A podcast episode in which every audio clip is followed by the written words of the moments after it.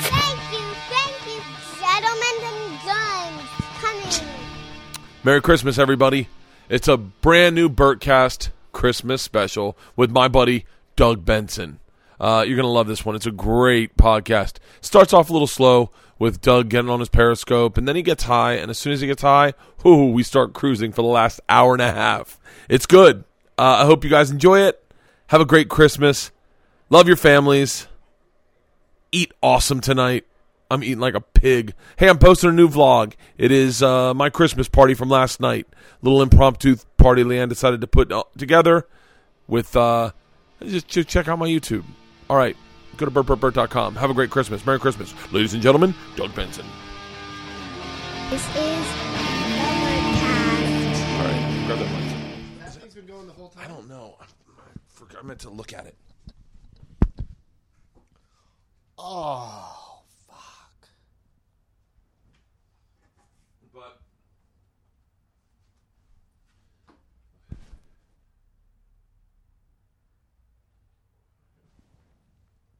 oh yeah, that's rolling. But um, yeah, I'm. I don't know. I. It is a little aggressive to uh to uh to be filming. I yeah, the the problem I'm having is that I feel like I'm not living a life and I'm filming it. You know. Yeah, that can happen, but you know, you're not. It's not like. uh You know, it's not like these people that take a selfie every ten seconds or something like that. Oh, it feels least- like it. it. But at least you know what I mean. You're doing something, and in its own way, it makes it more fun for you. Well, it's like I think it's the beginning of podcasting. I felt like I was doing, like I felt like I was having an an inauthentic conversation, and then all of a sudden it got to a place where I was like, "Oh, cool." Like I remember it was Bill Burr was the first one that I did where I did a podcast, and I was like, "Oh, this is fucking. This is a regular conversation. I don't have to. I feel like I have to turn it on." You know? Yeah, well, I mean, that's uh, uh, Bill Burr's a great example of somebody that just having a conversation, he spits out the most hilarious Yeah. things. You know, he's just such a funny guy. I was listening to him on uh, uh, Opie and Jimmy, and um, Have you done that yet? yeah, a few times. And he, uh, but when he was when he was on there, they were playing some of Trump's speech uh, somewhere that he that he gave, and they were, you know, stopping every few sentences and commenting. And Bill was saying that he hasn't even been paying attention because it's too early to even pay attention to who's running for president, and that you know he wouldn't vote. He's probably not going to vote Republican or Democrat if it's Trump and Hillary.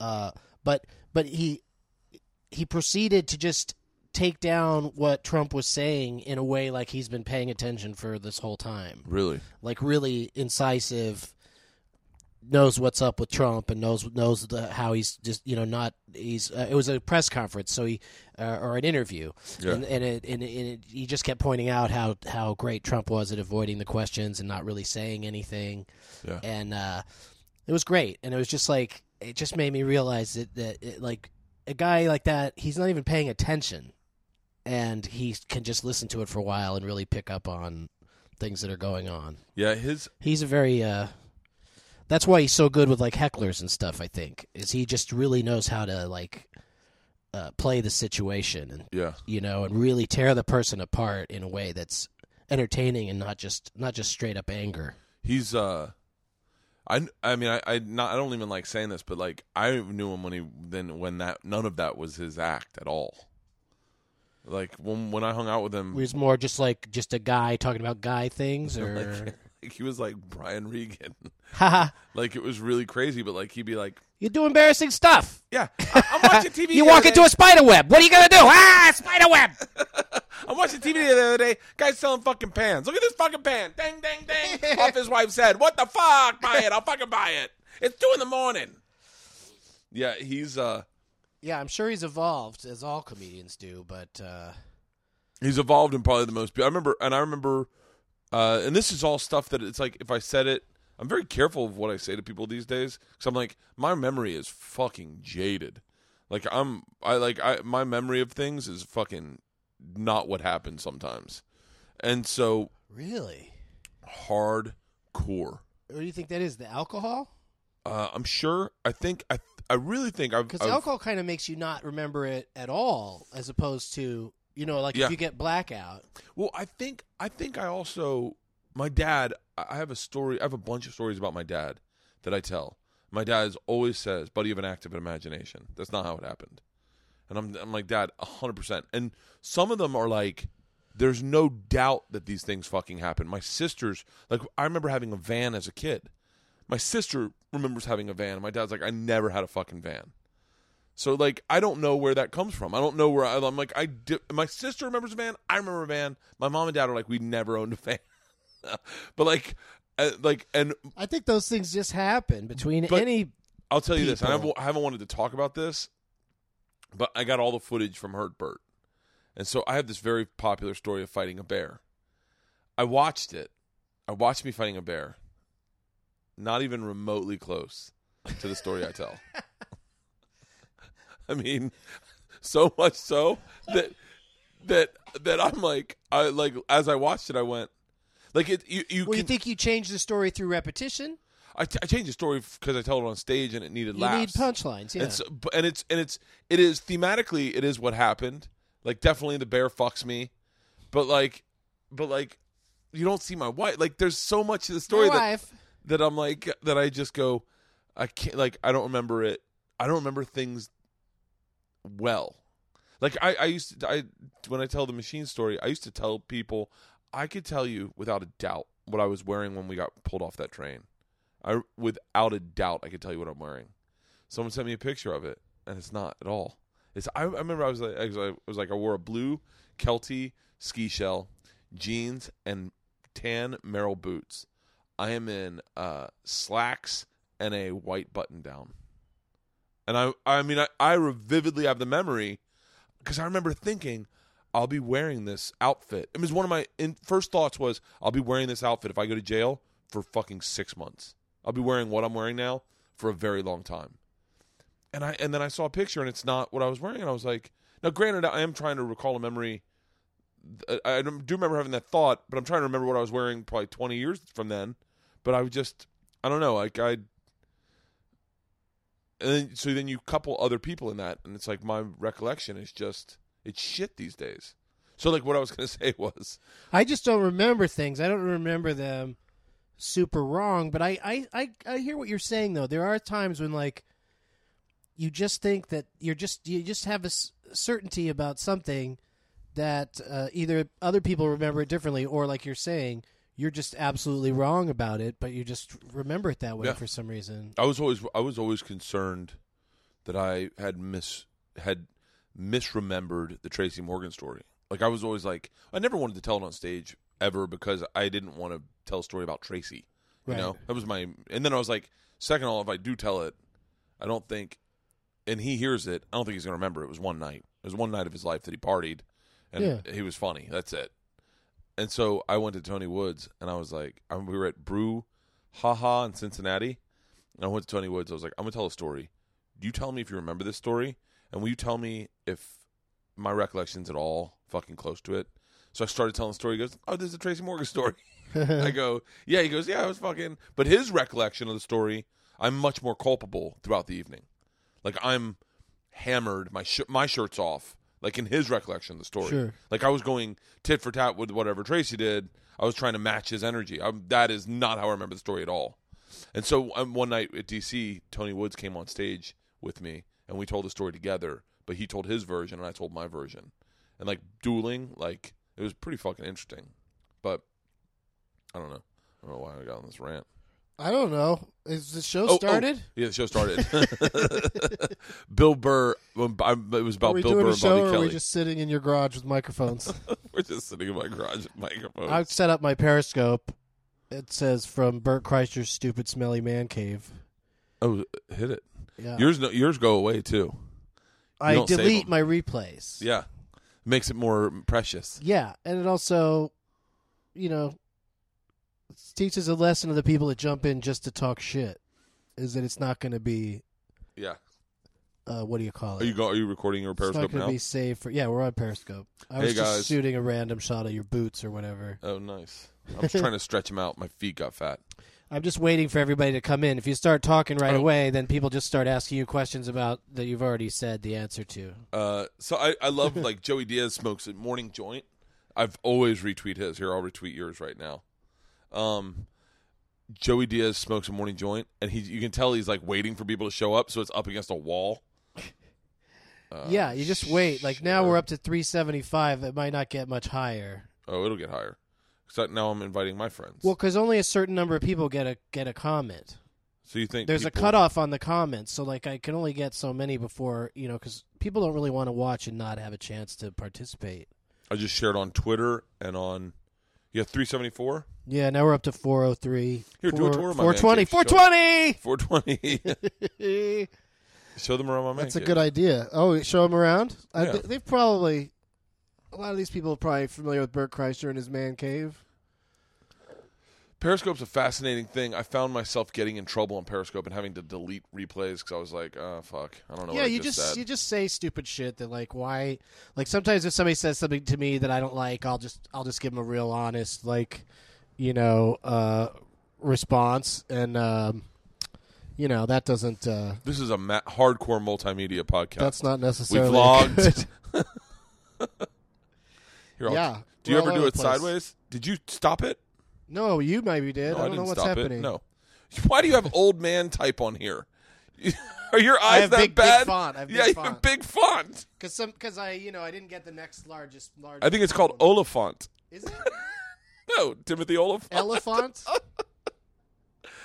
so, wait, what are you smoking? Uh, this is um, in honor of. Uh, oh no, this isn't. I, I thought I brought the Skywalker, but this is uh, Snowcap. Skywalker's uh, indica, right? Mm-hmm. What do you like indicas? Why I didn't bring? Why I didn't bring it? Because I got stuff to do today. Can you work out after you smoked? Oh yeah, I love working out after smoking. Really? Yeah, it's super fun. You know, Is there something you is there just gets my focus on, you know. And I always watch something while I'm working out, like a movie or a TV show, or the very least listen to music or read a magazine. Like I don't, I don't really work out just working out. I'm also doing something else. Yeah, I like to. Uh, I heard someone say something stupid on a radio the other day, and I literally was like, I actually think that's a genius idea. And it was that their TV should only work when their their treadmill should power their TV. Because I watch TV and I'm on the treadmill all the fucking time. Yeah, well, you've seen these uh, jokers too now that have like their desk really tall, and they have a treadmill that they could stand there and they Oh, work yeah. at their desk while they're walking on the treadmill. Sitting's the new smoking. Yeah. That's what they say. Yeah, you're really not supposed to just sit a lot, which is bad for me because I'm always in planes and trains and watching movies, and I do a lot of things where you just sit. Do you find Maybe we should stand for this. I've already I've already framed out my Let's GoPro. stand in the man cave. Give me that back. You know, people want to watch you smoke. Yeah. People see me smoke plenty, but yeah, okay, I'll hand it hand it back to you and take a hit. But Yeah, uh, I mean that's why I tune in. But, but the, one of the greatest things about Periscope is hot girls doing dabs. uh, yeah, that's cool. I like hot I girls doing. I love watching hot girls I get doing dabs. they send them to me sometimes, like videos and stuff. That's always nice. Do you, you know when they're naked? It's a it's a special treat. Whoa, you get naked dabs videos?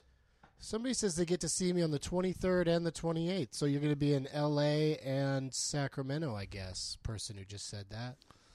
All right, point at me while I take this hit. I almost put my mouth on the microphone.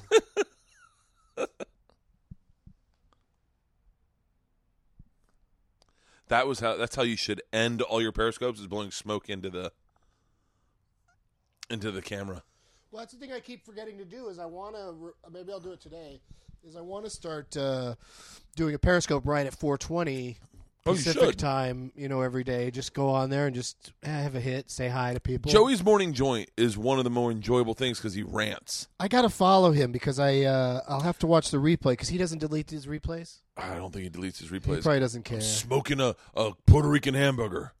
I got weed on bottom, hash in the middle, and weed on top. Like he puts, he goes through like I he goes through a lot of marijuana. Like he goes through a hefty amount. Somebody just said they love watching Joey every morning. Every morning, Joey's morning joint is one of my more enjoyable because it's like He sometimes calls everybody cocksuckers and Yeah. smokes a joint. who's and- ready to see the devil, cocksuckers. Does he play a song? Because I know on Twitter he likes to say what song he's listening to when he no, gets he up in the doesn't play morning. a song. He should play a song. Might as well, right? As long as we can still get away with it. Yeah. You know, at some point, you know, you might start getting charged for using music on Are you serious? anything. Uh, my entire vlog is using music. What's what I'm saying? As I did it who knows when it, when it's going to reach a tipping point? You know, because I'm sure musical artists and songwriters are already pissed that their stuff is. Well, what they do with me is they they co-opt my video, and then they, because I've used their content, they can they can put ads on it. right. So they go, so like the, nothing's wrong. You haven't broken any laws, but a third party has claimed content in your video, and they now can have advertising rights to it. And you're like, I don't give a fuck. I mean, I, I, ideally, it would be better if I could use music that I didn't that I didn't have to steal off iTunes. But it's, it's you know one of the co- coolest things about it is you can make really great videos when you use great songs because it gets people to connect with an emotional place. That's why trailers are so fucking good. You hear like a great song in there. Dude, I was just complaining about this the other day. The trailer for the new Star Trek uses uh, Beastie Boys "Sabotage" from Oh. beginning to end, and that song, that music is perfect for quick cut action. You know, like you look at the Beastie Boys video for "Sabotage," and it's just them running around with a bunch of dumb fake mustaches on, pretending to be cops, and it's Yeah. an exciting video just because that song is so fucking good and propulsive. And then in uh, the new Teenage Mutant Ninja Turtles uh, trailer, they use that song "It's Tricky." Uh, uh, I think Oh, Run, yeah. Run DMC. They use that through the entire trailer, and it's a, such a catchy song. It's like, well, the movie can't be can't have this song. Probably won't have, have the song in it at all. But it's certainly not going to have you know two hours of that song. Yeah. You know, it's really a great way to. Uh, if I were a person making trailers, I'd just try to find a a, Oh. a catchy, popular song and cut the whole trailer. I to it. used I used. Oh, wait, let's see how dead my phone is. My fucking three percent. three percent. I didn't even know a phone. Mine just does kicks, just knocks off before three percent. It's like it goes, you're down to ten percent, and then two seconds later, it's off. Um, I used uh, a song, the perfect song for. I'm doing this prank with our friend's car. I put shit on her car, but it's stuff that she doesn't know, like mud flaps and and uh, and like I pinstriped her car, and no one ever recognizes a fucking pinstripe. and so, uh, the song I used was. Uh, let's see if I can find it on my YouTube.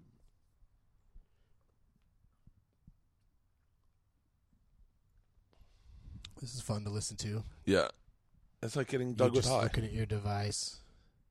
Oh fuck. Me hit, hitting another bowl. You know, it's the, it's what I like in podcasts. I'm glad I Ubered today. I uh I, I Ubered over. the uh I don't like how German sounding the word Uber is, though. here, let's see. Oh, I'm on lock. Like, tell me if this isn't the perfect song. Riding Dirty. Oh, now Oh, I you can't. use that under footage of your daughter on a tricycle? No. now, I, now that I've played this song, I probably can't fucking advertise on this podcast. Um. Riding dirty means condomless, correct? Oh, I didn't know. I think that's what it means. Are you serious? I think so. Riding Dirty. Yeah. Oh, shut the fuck up. Yeah, I think so. I didn't know that. Yeah. Oh, I thought that I thought it just meant like you That's were. why I made the inappropriate daughter on a tricycle joke. no, I did not know that. The piano's off. I'll put some. I'll put some music in a Piano post. with an on-off switch. what a drag. Pianos are always just supposed to be ready. They're just waiting to make notes. Um, Don't get to shut down like C-3PO. if someone came back from heavy. someone came back from the past and walked into my man cave and hit the piano, they'd be like, "Oh my god, is my hearing going?" Someone from the past. I believe in time travel so much. Yeah, maybe. You know, I mean, we certainly have it whenever we uh, fly anywhere. have you ever done jury We duty? land at a different time. Have you ever done jury duty? Dude, What? I just, for the fourth or third or fourth time, maybe third time, got through jury duty without having to go in at all. Are you serious? Just by calling, checking in on the phone like once a week Once, for two weeks. Doug, once a week. Once a week because because this one I just did now was federal. Oh, so you only call like so on you only Monday? have to call on Monday to see if they Oh. need you Tuesday. like, the reason you got out of it is because you're supposed to call five times a week. yeah, yeah. I just forgot to call, so I got call out of it. I got I out got out of jury duty, guys. How'd you do that? I didn't call. No, that call at the beginning of the week. They say they said, at, at, and I didn't know this was going to happen. The first Monday, they said, "Call us back next Monday," and I was like, "Oh, great! I get this whole week without having to go in." Yeah. And then the next week, same thing. But the reason I think that it happens that way, because I've done it with regular jury duty, like state jury duty or whatever it is, or city, it must be state. Uh, when I've gotten called for that before, they always let you have like one or two postponements, Yeah. and they're usually like within a time period. It's usually the calendar year. Yeah. So, my recommendation to everybody is postpone to December because no lawyers, nobody wants to start a trial in December because you're going to have that long break. You know, like there's not going to be, they're not going to do a trial between Christmas and New Year's Yeah. during the holiday taint. So, uh, just push it Holiday to. taint. Yeah, it taint Christmas and it taint New Year's. I it's the holiday taint. Every year I go on the holiday taint tour where I uh, just go up and down, just do shows all in California really? uh, every every night of the week between Christmas and New Year's, Where are you doing shows all the way year? up to New Year's. Uh, it starts in San Diego, San Diego, Irvine, Sacramento for two nights, and then um, San Francisco for for New Year's. when are you doing Irvine? Irvine is Monday. The that'd be the twenty eighth. Really? Yeah. What are you? You around? Yeah, I'm around. You want to come down and Yeah, play? I might. Yeah. Do some silliness? Yeah. Um, that would be fun. What's uh? Yeah, I my jury duty was over that. It was the week. bef- It was last week, and I went in, and they were like, "No one ever picks a jury for that week." But the guy, the judge, came in and was like, uh, "I know everyone says they're never going to pick a jury, but we're going to pick a jury, and it'll we're going to work up until Christmas Eve. And if it goes past Christmas Eve, we'll take a hiatus or whatever, a break, and we'll go after Christmas Eve. We'll start back That up." sucks. Can you imagine if that happened? Oh, it, I was, I was, and so then you got out. well, the You guy, didn't get I- picked. the guy that uh, was waiting trial, uh, I think committed another crime, and went and got arrested. Was like out on bail and did something else. did something else, and because cops rolled in, t- we were all waiting to get s- to go in, and cops came in and were like, they're like pulling out pictures of him, pulling out pictures of his girlfriend. I think he did something else. I'm not sure. I think he got scared. I think, I think he hit the panic button because he we went through one day of trying to pick a jury, and like where everyone goes through and says what they do for a living and how many people they live with. And I watched this kid was just looking, and I was like, I bet he just he got out of there and he's like, "Fuck this, I'm fucking," and he probably got hammered and fucking was What'd like, you say when it got to you when you were saying? Never stuff? got to Did me. you say I'm the machine? No, no, What do you do for a living? I'm a machine. it never got Um, to me. Never got to you because they, they just dismissed everybody as soon as something went down with that guy. The next day, we all went back, and then they were going to pick a jury that day, and uh, they were like, they were like, well, well, sorry to keep you waiting. Good news is you're not going to be on jury duty this week. do you week. coat and tie it when you go in? no, Yeah. See, that was my plan. Is I was going to go crazy casual, like ridiculously casual. there's a lot of really good plans. One woman went crazy. She just went crazy. She wore a nun's habit.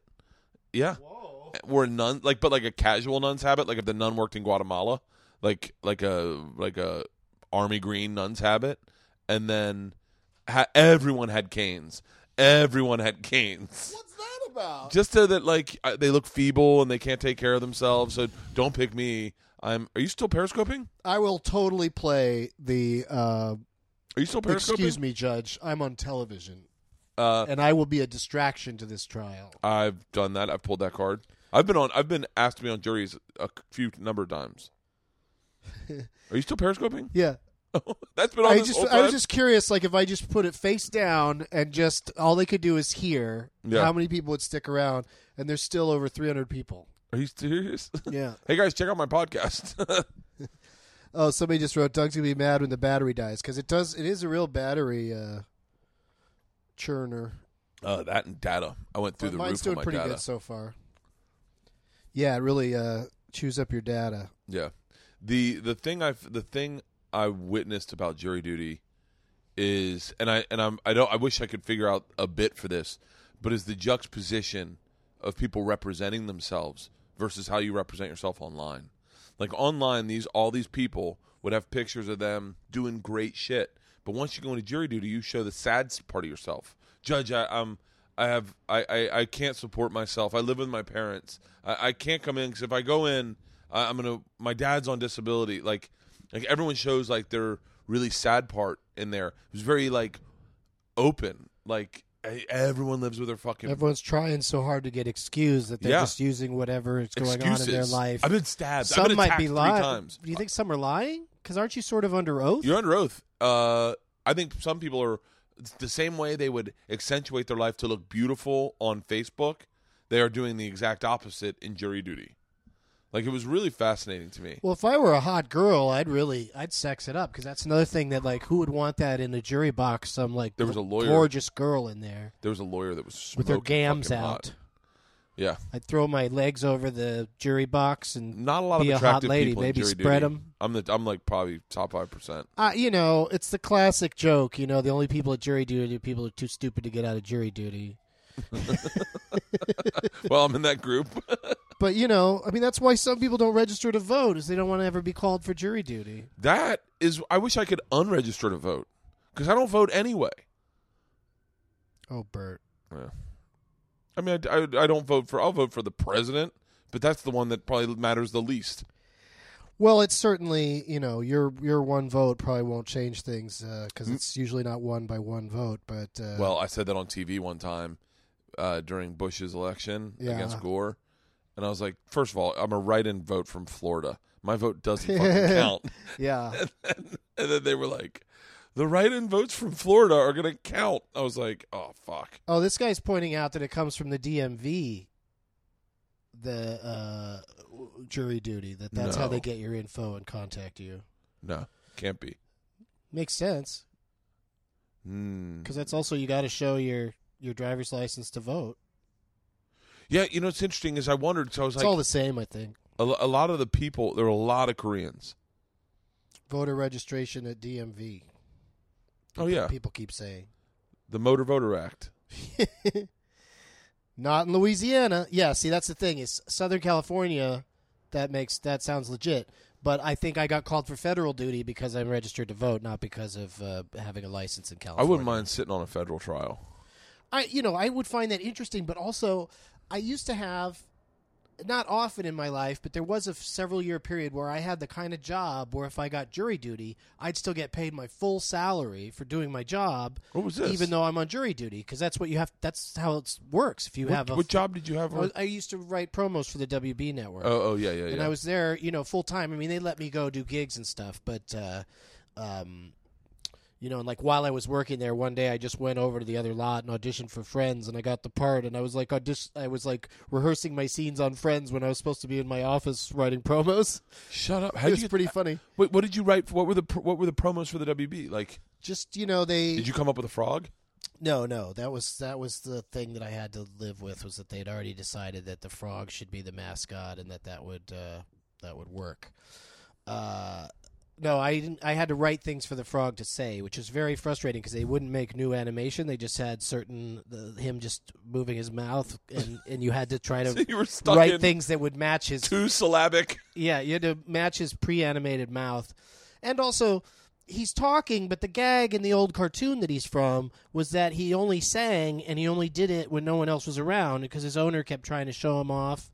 Remember that cartoon? It's called One Froggy Evening. That's where the frog is from. It's from a cartoon where I don't like, think anyone remembers he WB. just he just put the frog. I know WB Network is now is now sort of the CW. really? Yeah, because WB and UPN were both struggling networks, and then they merged and formed CW.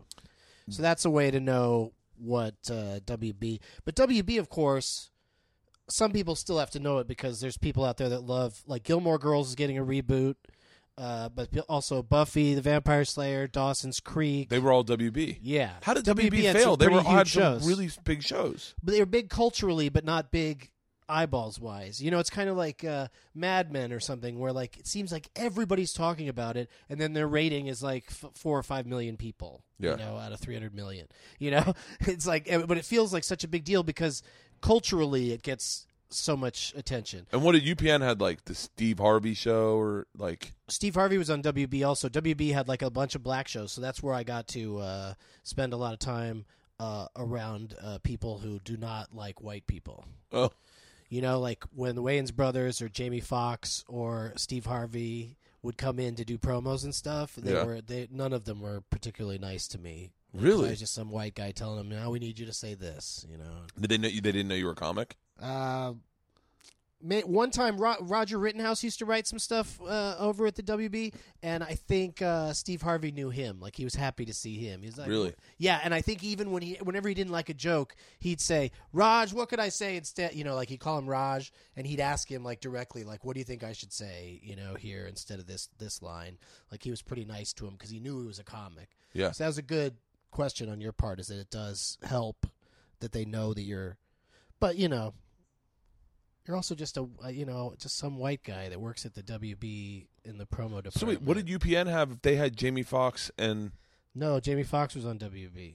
no, what what did UPN have? UPN. So I remember had, UPN being the black. They had channel. a night of that stuff. They had the Tyra Banks, uh, America's Next Top Model, was one of their big shows. Um, What did UPN stand for? I mean, UPN's programming wasn't as good as it was the United Paramount Network, and it was and it was basically run by Paramount, and the WB was run by Warner Brothers. I went. I went and had a uh, general meeting at the WB. The girl, the women. no, Sister Sister was on WB. Someone just said UPN had Sister Sister. It's confusing because like all of these shows were on, on WB and not. That'd be weird. Malcolm like, and Eddie? That'd Malcolm be weird. Like your stuff earlier that you said about remembering things wrong. What if I don't remember re- the right shows that were on the network that I worked at? They're like uh, Steve I worked there was. for a few years. They had Unhappily Ever After with uh, Bobcat Goldthwait as the talking bunny rabbit puppet. That was on WB. That was on WB. Holy shit. so I got to spend a lot of time uh, on that set because I knew Bobcat and I also worked for the WB. what other jobs did you have? Um, You were someone I thought was always since like I moved to LA, I did. I have not taken a single job that doesn't in some way uh, connect to the uh, to the entertainment industry. yeah, yeah. That's what I'm asking. What what jobs did you? What other jobs do you have? Like writing for shows. um didn't I wrote for lots of uh, for game shows. I wrote lots of cable stuff. Like I didn't get into the WGA until uh, my writing partner and I, Tall Johnny, uh, we started selling. You know, we started pitching and selling scripts to networks. You know, for uh, potentially to be made into pilots. And none of them ever got made, but we got paid to write a bunch of them. And that's when I got. Uh, I think that's when I got into the uh, Writers Guild when that was happening. And my Writers Guild membership has lapsed because now I haven't written for anything in in you know years. So they just wrote, sent me a letter saying, you know, you can be a sub member or something, but you Yeah. can't be a full blown WGA member, which is fine. You know, the only downside is I don't get all the. Uh, every year I used to get all the movies uh, for consideration for the WGA awards, and now I don't get those anymore. So that that kind of sucks. I'll get a couple for SAG probably. But Yeah. They're also they always end up being movies I've already seen because I'm not going to wait around until they send me a screener. Did you see, you saw Star Wars Day of? I saw it uh, the next morning. I saw it like at 8 a.m. the next morning. Like the night before at 6 o'clock, I just did a Twitter internet blackout. Like I didn't look at it all night. And Yeah. I went to bed early, got up, you know, was really up and fresh. It's and amazing how that has changed the way you have to live your life. Is like, uh, is I have I've been if I see anything Star Wars online, I just swipe it away because my wife. I was supposed to go last night, and my wife's like, "No, I want to watch it with you." So I've got to wait until she's got Oh free my time God. to go to the fucking movie. She goes, "I want to go with the girls, and I want to go with you. I want to do it as a family." I was like, "Oh fuck." Do you ever think about? Do you ever think about having a family?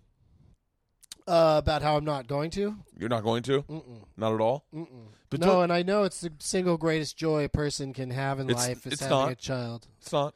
Well, you know, most people say once they, even people that like didn't think they would enjoy fatherhood or, or being a parent, Flying first Uh, class to Amsterdam. they pretty great. say they say you know once you have that kid, or maybe not the uh, not the maybe the greatest thing that happened to you, but the greatest you like you just have a responsibility. Yeah. You know, I'm sure there's deadbeats out there that like have kids and then walk away, but for the most part, I think once you have a kid, I I think personally my dedication to that kid would be just in, entirely suffocating. I think I'd, I'd I'd be shitty at it. You know, I think I'd be too. Uh, I mean, just with my friends, I'm like, "Are you sure you're not going to put a jacket on?" You know, like I that kind of shit all the time. like I'm way too. I care way too much about what other people are up to. Really? Yeah. But also, I just, you know, at, at my age and just also just the idea of like, you know, I'd have to meet somebody and get married and then then have kids and Well, you the can do whole you could- concept you could just do that exhausts backwards. me. Get have kids and then you're Yeah. like, fuck it. The whole the whole none of it appeals to me at this point. I I, I feel like there aren't enough people not having kids, so Yeah. I might as well be one of them. You know, What uh, like, but what there do you? should be lots of people that don't have kids. That should be like a population of society. Yeah, I always look at Jen Kirkman's decision not to have children as a, not, not the brave's the weird word, but like a smart one. Is going is realizing you don't want kids is such a bigger uh decision than than half the people that just go it's time to have kids. Yeah, well, also lots of people. Well, also it's it's funny to me. Like it's hard for me to relate whenever I watch anything about a couple that's having a hard time having a kid.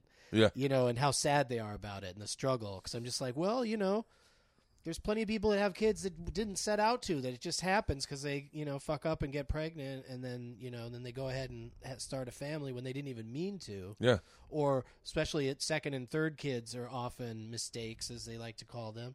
And uh, I've gotten this far without you know, if I'd have got somebody pregnant and they wanted to have the baby and we had the baby, I would pr- probably adapt to that and that Yeah. would be my thing is having this kid. Yeah. But since I've gotten this far without that happening, it's like why not, you know, why not just ride this wave and just be a guy that that uh, you know, never had kids cuz I I'm not a responsible person. I mean, I get I do a lot of I get a lot of work done, you know, even though I'm a pot smoker and I uh, I show up on time to places and stuff. But other than that, like I I don't clean my own home. It's just it's either a mess or I pay someone else to do it. Those are the only two things it can be. Because I'm not going to sit around cleaning my apartment. You know. I clean my hotel room more than I clean my apartment because I'm embarrassed if I make a mess and the maids are going to come in. You're the perfect like bachelor. Like you're the perfect like I'm not going to spend my time. There was a moment in life where I realized like I was doing something and someone was like, "You know, you're really wasting your time because you could pay someone to do that and then in that time you could make more money than doing something where you doing- get paid instead of doing something that you just have to get done. Yeah, like, like that's building how a I fence. feel about laundry sometimes. Sometimes I just drop it off at the laundromat, and it costs a lot. You know, it costs uh, maybe you know because the laundry machines in my building, co- after all is said and done, after you do a couple loads, you probably Yeah. spent like five bucks, and it's twenty bucks down at the Fluff and Fold. Yeah. and you could drop it off and come and swing by and get it on your way home after a few hours, and like like somebody said to you. You could be doing something. You could be earning money during that time. It was my dad. My I was doing something. I was doing. I wanted to do our lawn, my lawn, and I wanted to build a fence.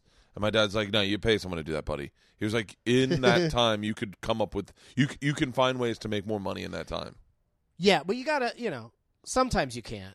Or or sometimes in life you can't. You know, like if Yeah. you're struggling, if you're not making a good living, you can't just assume that, you know, if you're self-employed, hiring if you're, if you're somebody not to do the work for you is going to Yeah. be, you know, then then you really got to do go. out- You got to yeah, make the effort to make more money than than they're than you're going to have to pay them to fix what your problem is. why don't you? Why? What, what do you do with your money?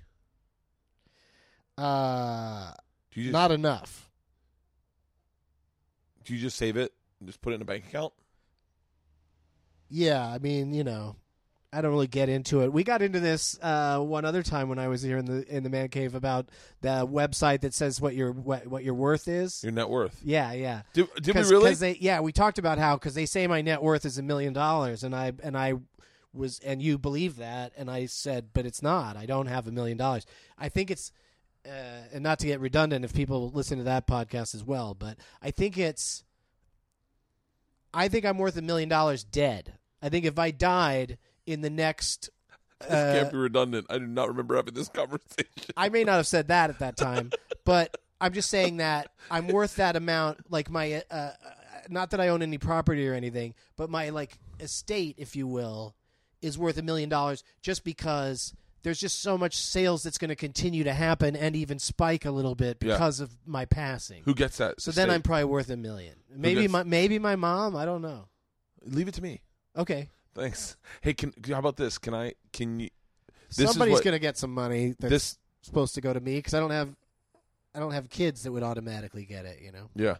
Or leave it to my kids. Um, the uh, this is what you should do is when you die, you should be cremated and then and then have your ashes scattered over some marijuana and then have that be a strain because they did that with Tupac's uh, body.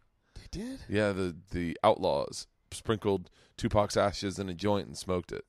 I just so don't care about what's gonna happen when I'm after I'm dead. You know Do you know that doesn't freak you out? what? The, what are you? Are you still periscoping? Yeah. Fucking. you might as well get on my fucking Wi-Fi. Um. Maybe I am. yeah, hopefully I might are. have punched in all that stuff the one other time when I was here, so I didn't have Yeah. to do it today. Um, I think about what is going to happen when I die all the time. That's why I'm trying to get healthy. Yeah, it's. uh I, I'm not. I'm not thrilled with the concept of dying, but I'm also not uh, not terribly afraid of it. Other than my biggest thing is pain. I just don't still want to go through pain, you know. So if like if somebody came up to me and said, "Hey, we want to live for another year in pain, or do you want to just go ahead and you know, Yeah.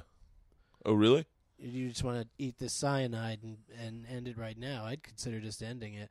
Like it was interesting. Um, you know, some suicides are just people that are just like they'd rather not go through chemo and stuff, and they've been told pretty explicitly that's only going to extend their life. It's not going to save their life.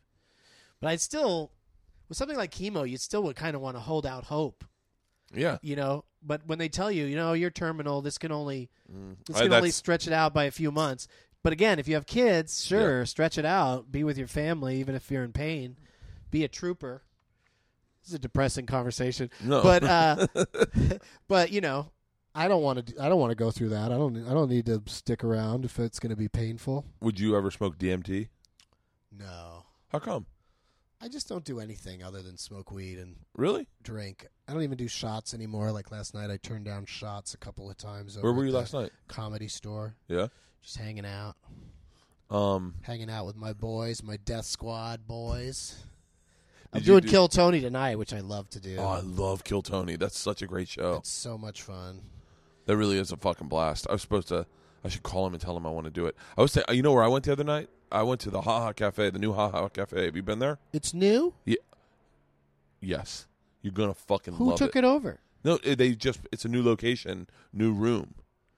But I mean, I've never I've always just kind of heard vague rumblings of it not being particularly well managed the No, the no, no, no, no. one. I think the way I think I think st- I believe stand up's going through a resurgence and I think that what was happening was what was happening to all clubs at that time. Is like even the improv it was all independent shows. Like they, the improv wasn't booking anything. You'd call up give spots and they'd be like yeah uh, you got to call the comedy juice people. You got to call the mo better mondays people they they're booking the club these days so yeah, like no because one, they they got into the lazy habit of Yeah. like as a club, if we just let somebody, you know, if we just t- give somebody the room, then they'll fill the room, yeah and then we'll, you know, and so i think that i think that at best share some of the door with them, but we get all Yeah. the booze, so that's how they. And I think the old Ha Ha Cafe up. was based on bringer shows. Right, that And makes sense. That makes sense. So now it's more uh, booked comics. It's and book comics. I went over there the other day. It was packed. It, it only holds 180, so it's a good. That's a good size. That's a good size for Not- me. I not- like that. You know, it doesn't feels feels busy even if there's only fifty people there. but it's got like a, and I'm I'm gonna I, once again do not listen to my memory of any events, but it's got like a uh, opium den feeling, like it's like kind of it feels like it's sunk in. Everyone's like right in your lap. I love it. I, I really love it. I talked to uh, I called Joey Diaz and I was like, yeah, I'm going over here, and Joey's like, dog, it's the fucking best. So Joey and I are thinking about doing a night there. Me and Joey like a Tuesday night where it'll I'll host and just because I kind of miss hosting. right. Because I feel like you could do, used to be able to do so much. You want to put that in a in a clamp and point it somewhere? No, You sure? no, I love torturing these people. Like somebody was just writing that this is the most boring Periscope. They're like, It's called a podcast, asshole. they're like Brian Redban's uh, Periscope is is more interesting, and all he does is drink Starbucks. Brian will literally he'll mount the thing in his car Yeah, and and periscope his drive places and he'll just read the comments. He'll lean in and read the comments when he's at a stoplight and then he'll just go back to driving. And it's kind of a cool shot. It looks all right. Yeah. but it's just like what? Really? You got to periscope that much that per- I- people are watching you just looking at the road I had he doesn't even say much. You know what I mean? Like I Yeah. talk to myself a lot if I was running a camera in the car. He does that a little bit though. He talks to himself. I would periscope uh like I'd periscope rides. Like when I was doing Bert the Conqueror, I'd periscope I'd tape it to my hand and periscope doing these like uh dive rides or whatever. you know, not to discourage people from watching your program, but I've watched, you know, hours and hours of roller coasters on TV. You know, like if there's a TV show, Yeah. I'll watch it, and then if uh, if I if there's a clip on the internet pops up, like when a new roller coaster opens, and having been on a lot of roller coasters, I can look at it and go, yes, that that looks like that could be pretty cool, but they just don't come off scary when Oh. filmed. Yeah. Like from the POV of a person sitting in the in the Oh. ride, unless it's like on a big screen, then then then you could really uh, you know, you'd be more aware of like the the heights and stuff. Yeah. You know, it's like when you when I'm at an amusement park and there's this mu- amazing roller coaster and you point your phone phone at it and take a picture of it, Yeah. it just looks small. It doesn't.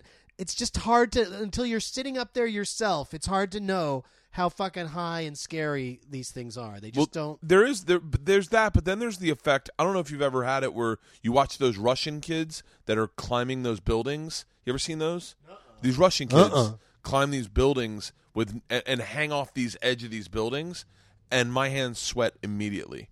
There's rides where my hands will start sweating, and I don't think you're the kind of person where your hands my hands are sweating talking about it. But like there are people who watch that stuff whose hands sweat and go, "Oh my god, I couldn't do that." Like my mom was like, "Oh my god, I could not do that." Yeah, no, it looks. I mean, that's the thing is, I'm saying it looks scary to the naked eye, either on TV or or in person, but it just doesn't capture. You know, like The feeling. yeah, like because like you just don't your your stomach's not going to drop out just from watching it. on- Yeah. on TV. Well, I think that's You know? that also has to do with how far we've come media wise. I remember you remember when we were kids, you'd you'd watch they'd have a point of POV of a roller coaster, and you'd almost get motion sick. You'd be like, "Holy shit!" They still have that like one of the movie chains has like a thing at the beginning where it's a like it's a space mountain kind of ride that goes by all the snacks and stuff. And, Yeah. and you can you know you feel the movement a little. oh, bit, one of my you know? my favorite. I we've I know we've talked about this, but I love the rides that like Spider Man that or Transformers that makes you feel like they've got the big screen in front of it. And I keep saying I want to shoot one of those rides, but it's impossible to show how great uh, that experience is because you're just sitting there. yeah. Like you're not doing your body's not doing anything. It's what your perspe- it's all internalized your perspective. But they also they do move around a little bit so it's like a, a mentally it confuses you like when you're really when you're moving and when you're not Yeah.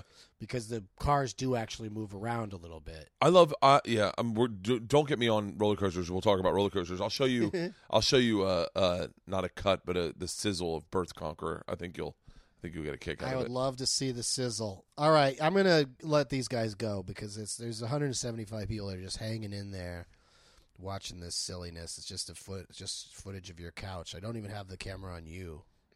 Oh good. i'm gonna flip it and say goodbye in person. Goodbye! Thanks for watching you guys. I'll do a periscope where i actually respond to your comments uh, maybe later today. Maybe today will be my first 420 uh, smoke sesh Do it. uh, I'll share it with my fans. all right cool.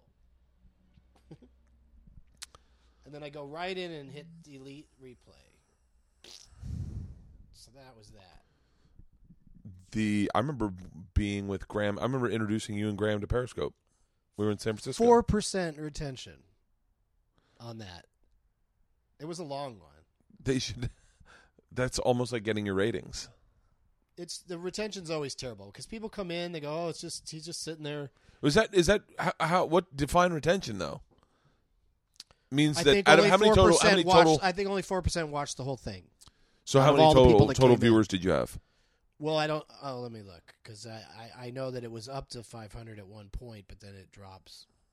It drops because No, you had are- probably like 3,000 total people are viewers. shut out from participating, so it drops. Um. Oh, now they're telling me I was at one percent retention. Now that they tallied all the numbers, two thousand and one total people cruised through at some point. See if I can get more followers. You were making a. I thought you were gonna fart just now. That face you were making.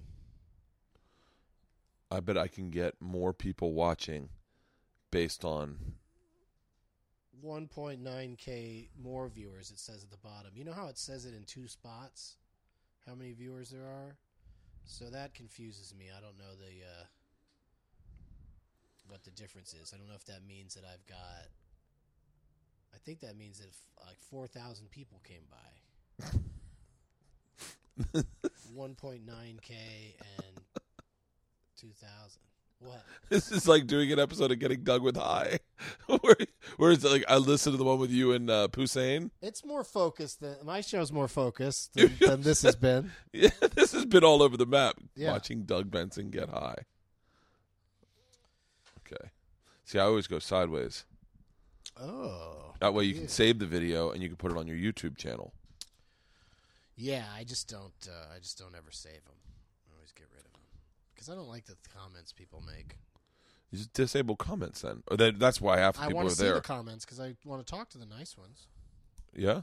Yeah, that's what I do. Is like when I'm bored, like if I'm eating alone or if I'm uh, at the airport, I'll just turn on Periscope and point it at myself, and sometimes even just walking somewhere. Like, wa- what's his name? Josh Wolf does this fun thing where he does. Um, Oh, the screen's locked. uh, what's it called? He's got a hashtag for it and everything, like Periscope Walk or Night Walk or something like that. And it's basically just him getting out of the house each night, and he just goes for a walk with his, I think, with his dog maybe, Really? and he just periscopes the walk and just you know kind of talks about what's going on and talks to the fans. Well, the thing I, I told you I was I'm getting into vlogging, and the thing you notice that very quickly is that people have signature um, styles. Like this guy Casey Neistat, I'll do it for my Periscope viewers. He always does this every time. He goes like, like his hand is in the shot, and this guy Ben Brown, Mr. Ben Brown, kind of copies that, but he does his different his own thing. Like he'll like reach out to get his coffee in front of the camera. Oh, here you go, guys. This is what you guys subscribe for. Hello from Lutz. Do you like the, you're watching. uh, 2006? Really? No, I was so impressed 210. because that's a lot of people that don't get to chime in. Because I ask them right now what the cutoff number is because people know because they do it. I've heard. Hey, does anyone know I've heard two fifty. I've heard three hundred. Does anyone know what the cutoff number is? 300. Someone said it's 2006. um, You get a lot of smart alecky answers when you ask a question. yeah. The 250 ish. It changes daily, I think. Uh, Doug, do they want you to come to Vermont. Okay. I Have you went to played Vermont, one time. I went to Burlington. Played a place called. Uh, can't think of it. Wait, what? What do you mean? Why doesn't he inhale? Sounds like a show? coffee place. Why doesn't he what? They go, why doesn't Doug inhale on his show? They have this thing about they've decided that I do not inhale, which is. Uh, it's weird. Are you fucking serious? I'm totally serious. That is uh, ridiculous. Yeah. Yeah, it's it's strange. They just don't. I mean, I know I'm not great at smoking, but I've seen people smoke pot and not inhale, and I just go, "That's to each his own." They wanted to have a moment where they, where they shared the moment of smoking pot with you, but they didn't want to inhale. This is probably college I'm talking about, by the way. Well, also in the case of getting If you're 43 and you're not smoke inhaling, in the case of getting Doug with high, sometimes I let the smoke out of my mouth a little prematurely because we're having a conversation. yeah, and because I've got plenty of pot, like I'm not like people are like, oh, you're wasting weed when you just like when it just comes out of your mouth right away, and it's just like, well, what do you, you know, it's my weed. By the way, I hope my boss at Travel Channel is watching this, Ross. He tunes into all my periscopes. He does. Yeah, he watches all my periscopes. All right, well, you're done over there. I, uh, you know, I really wanted this last summer. You know, you uh, kind of gave me an open invite to come ride a roller coaster with you somewhere, Yeah. and my schedule was already so booked up. Do you do you an- anticipate going out and doing more of those next summer? Ye- let me do. You, yeah, you got to listen to my podcast if you want to hear the answers, guys. Um, the 45% retention. So far. I just ended But, it. oh, okay. Yeah. Um, but yeah, we didn't leave it on for how long did I have it on? Like just sitting on the table. you had you yeah pointed down. put it into the black. I would have stayed forever. That I love those ones. I told you that's what I love about getting Doug with high. Is I love the I love that it doesn't seem perfect. that it seems like people are like, so "Wait, what's this thing?" You know, like there's no there's no rehearsal to it. I think that's the cool thing I love, and that's it's one of the things that I I dislike about vlogging is like when when guys do the perfect show. Like I want it to be sloppy and long and and a little disjointed. That's what I love about podcasting, is the imperf- the preciousness of the imperfection. You know, Yeah, the humor that comes from it, and just the uh, honesty of it. Yeah. But it's just real. Like we just really got together in your cold, smelly garage. yeah, man it cave doesn't smell bad. Smells And, good. Um, you know, I got really high while you watched. Yeah. And had your coffee people will go. because you have to have your coffee every morning. people will go. This was my favorite You're episode. an addict. Yeah. this coffee is yeah. Uh, when's Jerry Seinfeld going to have you on his cars and coffee thing? Uh, they called and I was like, I was like, uh, I'm not that into cars. Is this another 2006? Yeah. Oh yeah. There's no way Jerry Seinfeld. Can you imagine like how much you could just lie so much about stuff oh yeah. that people just you know an occasional person will check it check into it like we'll do the research and go no you weren't Yeah. but like i could just sit here and go i gotta tell you my 12th letterman appearance was probably my favorite one of all the ones i did and no one's gonna go you were never on letterman you know Yeah. they're just gonna oh yeah that seems like something he might have done I was. I said to. I said to Rogan one time we were talking, and I said, I go. uh Of course we were talking. That's how we were communicating. I said. I said, it's how do you that know or that- morse code with uh, rogan I said, "How do you know?" This is like what this is the way my brain works. Also, is that I'd say something like this, which is weird. I go, "How do you know that I was written up in Rolling Stone magazine? Did you ever read the article?" And he was like, "No." I said, "But did you just take my word for it?" He was like, "Yeah." And I was like, "I could have just made that up. Like, I really could have just made it up, and no one would have ever. No one's going to check it." i was in 9-11 by the way i mean i was in the country it was- I was in California, and I was like, "Damn, this is, this is it upset me." Yeah, but like I and then I, I got it got to a point where I started going like, what? It, so like I read the article on my podcast. I read it out loud, which I'm a bad out loud reader, but I read it because I was like, I, I bet there's a lot of people that don't even know, like don't even like th- you could just make up a past. You should get, I mean, maybe Rogan, or but just the most famous person you know, or the person to be the most fun, like maybe Joey Diaz, and have them read it. Have them read the article, like so. It's really their voice, but they're telling, they're reading your Yeah. story in Rolling Stone. Well, I already read it. I already put it on my podcast. I'm telling you, Really? people that didn't bother to listen to you saying it will hear. You know what I mean? You could even just label it Joe Rogan. You know, reads Joe the- Rogan reads. Yeah. uh, Joe Rogan has something he wants you to hear or whatever, and uh, get a lot of hits. Like that's one thing about uh, podcasting is, uh, and all this all this kind of internet stuff is, uh, it really we really do get a leg up that we know people that get a lot of attention and have a lot of fans. Yeah. You know, it can really, it's really not, and it works. It trickles down. It works. There's people below you and me that we that we help out in little ways here and there uh, to get more attention. And Well, your podcasts are big. they're all right. No, You know, they they the plateau biggest. though numbers wise. Like they See- don't keep growing. They just sort of uh, stick at a certain number because um, when I got in, I was lucky that I was already had something of a name. Like I feel bad for anybody that starts a podcast and nobody's ever heard of them at all. You Yeah. know, because that's how you get the initial attention and hopefully keep it.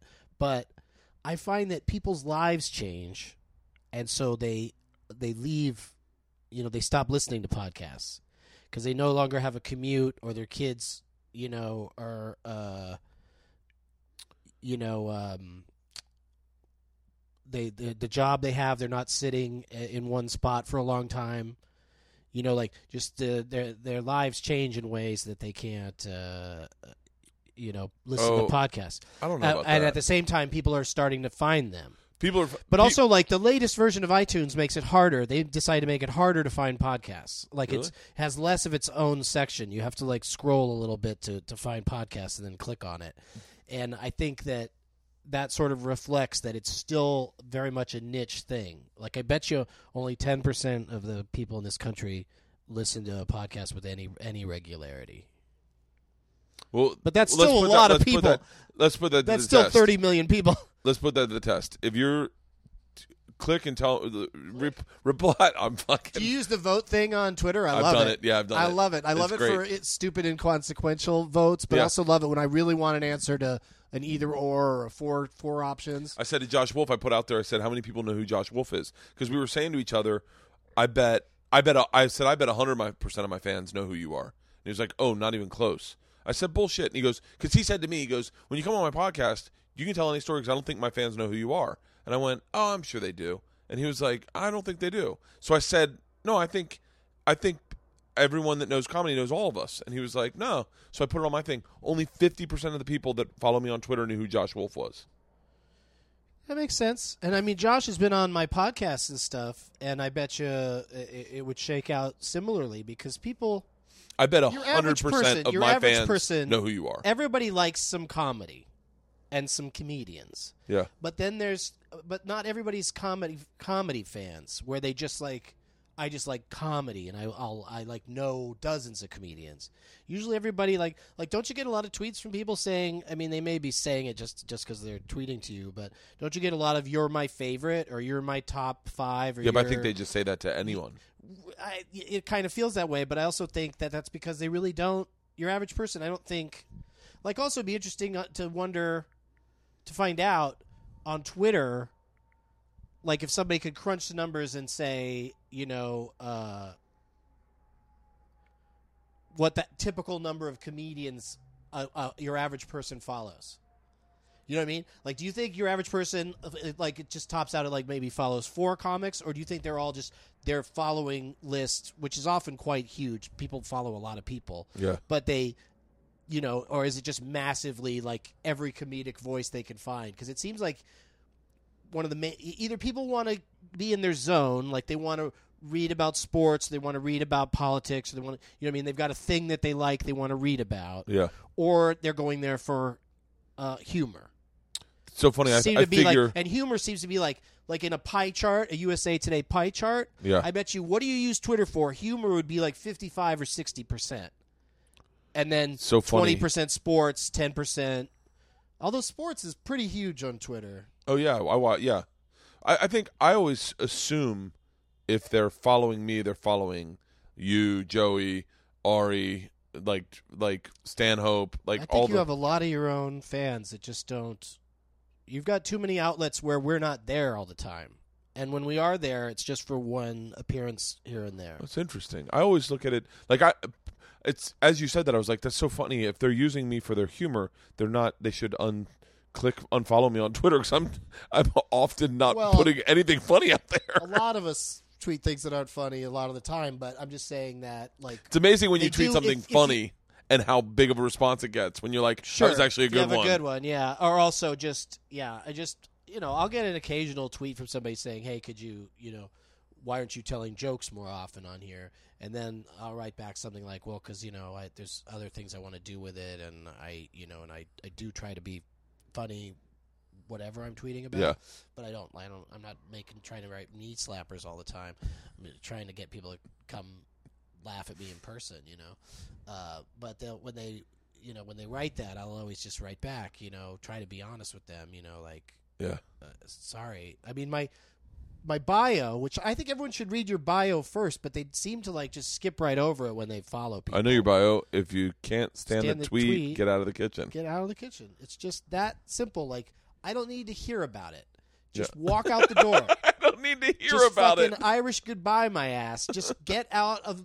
Just leave my. uh, You know, Yeah. these people that just leave this bomb of like your Twitter sucks. I'm I'm not. I'm leaving. Yeah, just it's leave. just like fuck you, man. Come on. I, I hate when you get. I get. I Which I get a lot less of these days. I think people are, you know, in general, like not behaving that way as much anymore. Yeah, there was a guy on Instagram that sent it. I put, I put a picture of uh, of it was like me, Joe DeRosa, Louis, and uh, Matt Fulchiron, and I'm in a I'm in that those assless chaps, and Louis Katz. Louis Katz, yeah, Louis, yeah, Louis C.K. And so Louis Armstrong. yeah, you Louis, uh, Louis, Louis, Louis, Louis. Louis, and Louis looks. Uh, uh, my, fucking brain is not working. I hate that song, the Louie Louie, the song that Louis C.K. uses over the opening credits. It's like so perfect that his name is Louis and the show's called Louie, and there's this famous song Yeah. where they say Louis over and over again. But I don't like that song, What's- and it's even kind of sad the way he's walking through the streets of New York and goes in and gets a pizza. It's almost like. You know, he doesn't have earbuds in. He can't listen to what he wants to listen to, so he just has to hear this stupid song with his own name in it over and over again. Yeah, But uh, sometimes the show, I think, has a shorter version of it, or they just skip it and they just do the credits over the, you know, uh, stand-up scene or whatever. I, I like that better. I love that. There's apparently there's one scene where a, a black guy or some uh, someone like sees the camera. Louis trying to do a, a a shot and sees the camera, and waves at the camera, and he left it in. But everyone tells me he left it in. Everyone goes, you know, in that opening sequence, there's one shot that he left in, and I'm like, it's in a weird way. It's like the thing I hear over and over again. It's like when when I don't Schumer think I've goes, ever even seen that. The guy Oh, yeah. waving. Oh, I, I love when people go like. I I love when people find something small. Like one of my buddies called up and they're like, uh, he's like, dude, apparently like Amy Schumer's the coolest girl ever. And I was like, okay. I'm in my head. I'm like, where did you form this opinion? Because I know you didn't hang out with her. He's like, no, she just gets up at a bar and plays the drums. How fucking cool is that? And I'm like, I don't know if that qualifies her to We, be. The, you and I have both spent some serious time with Amy Schumer. I, yes, and yes. that to me is the most i've had i have plenty of friends that are hugely famous and Yeah. plenty of friends that we've our careers have been moving in different kinds of trajectories Yeah. but she it's just phenomenal how huge she is now Oh yeah. she is a big fucking deal in comedy. Big for women, big for comedy in general. You know, like a huge deal. Yeah. Fucking lunatic went and shot up a theater where her movie was playing. Like, like she is like she is like officially like the press goes to her as a reference and uh and someone to ask about everything now. Like You've had is- a lot of friends. She is huge. You've had a lot of friends blow up that blow up, but here's the question: Do you? Who was your first friend that became mega fucking famous? That you were like, like, well, we, we used to hang out and talk on the phone, and I never had a I never had a problem saying, hey, would you come over and do my show, or would you come do my podcast? And now it feels like, uh, fuck, I feel uncomfortable calling them. I can't call them. Uh, there's people that have that's happened to me that I I don't even have their phone number. I don't even have access to them. Like who? like uh, Adam Sandler. You were friends with Adam Sandler? Yeah, Are you serious? yeah. Me and Sandler and Apatow used to just hang out, and there were other guys too. But like the three of us used to hang out a lot because they were roommates, and I lived a block away in in North Hollywood. Really? So I'd come over all the time. They had this stupid little gym in their building, and uh, we'd go in there, and uh, you know, I'd lift weights with Adam, and we'd we'd either order pizza or walk to a nearest pizzeria and eat pizza. We were eating pizza all the time. really? They kept their air conditioning. I was, you know, I was struggling, and Adam was already doing well. He had already done remote control, and he was starting to, uh, you know, get like acting jobs. He had done Shakes the Clown. was Eddie and- Eddie done SNL yet?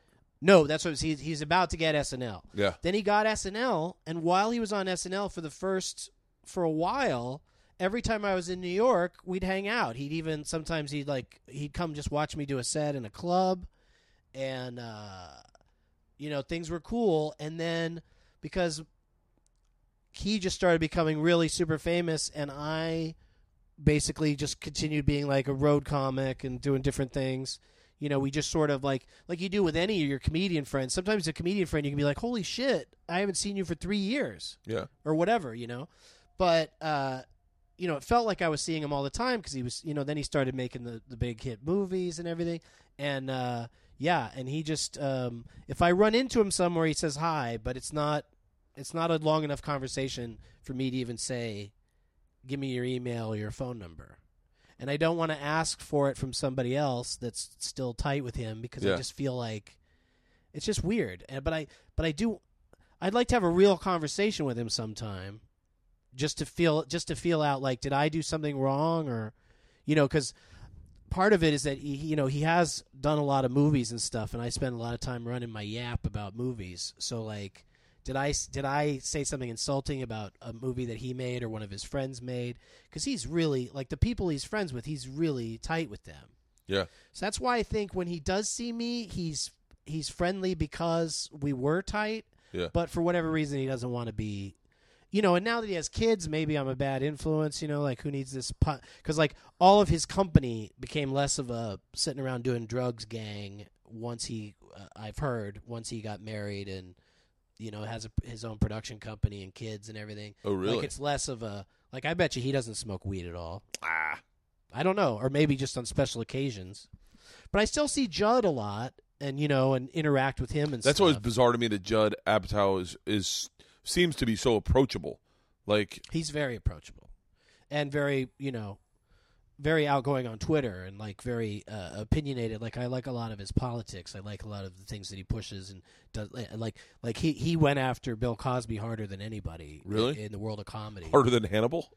No, Hannibal started it, but Hannibal doesn't tweet about it every day like Judd does. Like Does Hannibal really? started it and walked away. He lit the fuse and ran. Yeah. and uh, Judd is just there sitting on top of the powder keg because he every time there's a new woman that comes forward, he tweets about it, and, What was Judd stand up? And he does lots of stuff about it in his stand up. He does like a huge Cos- he does. Cosby He's, he's apparently like I, I I don't I haven't gone to the improv in forever. Only because I've been gone for a year. But like he's doing stand up all the time. yeah, he's doing it a lot. He does shows at Largo, like uh, Judd Apatow and friends, and I, I just haven't been able to work out a, a date for one of those.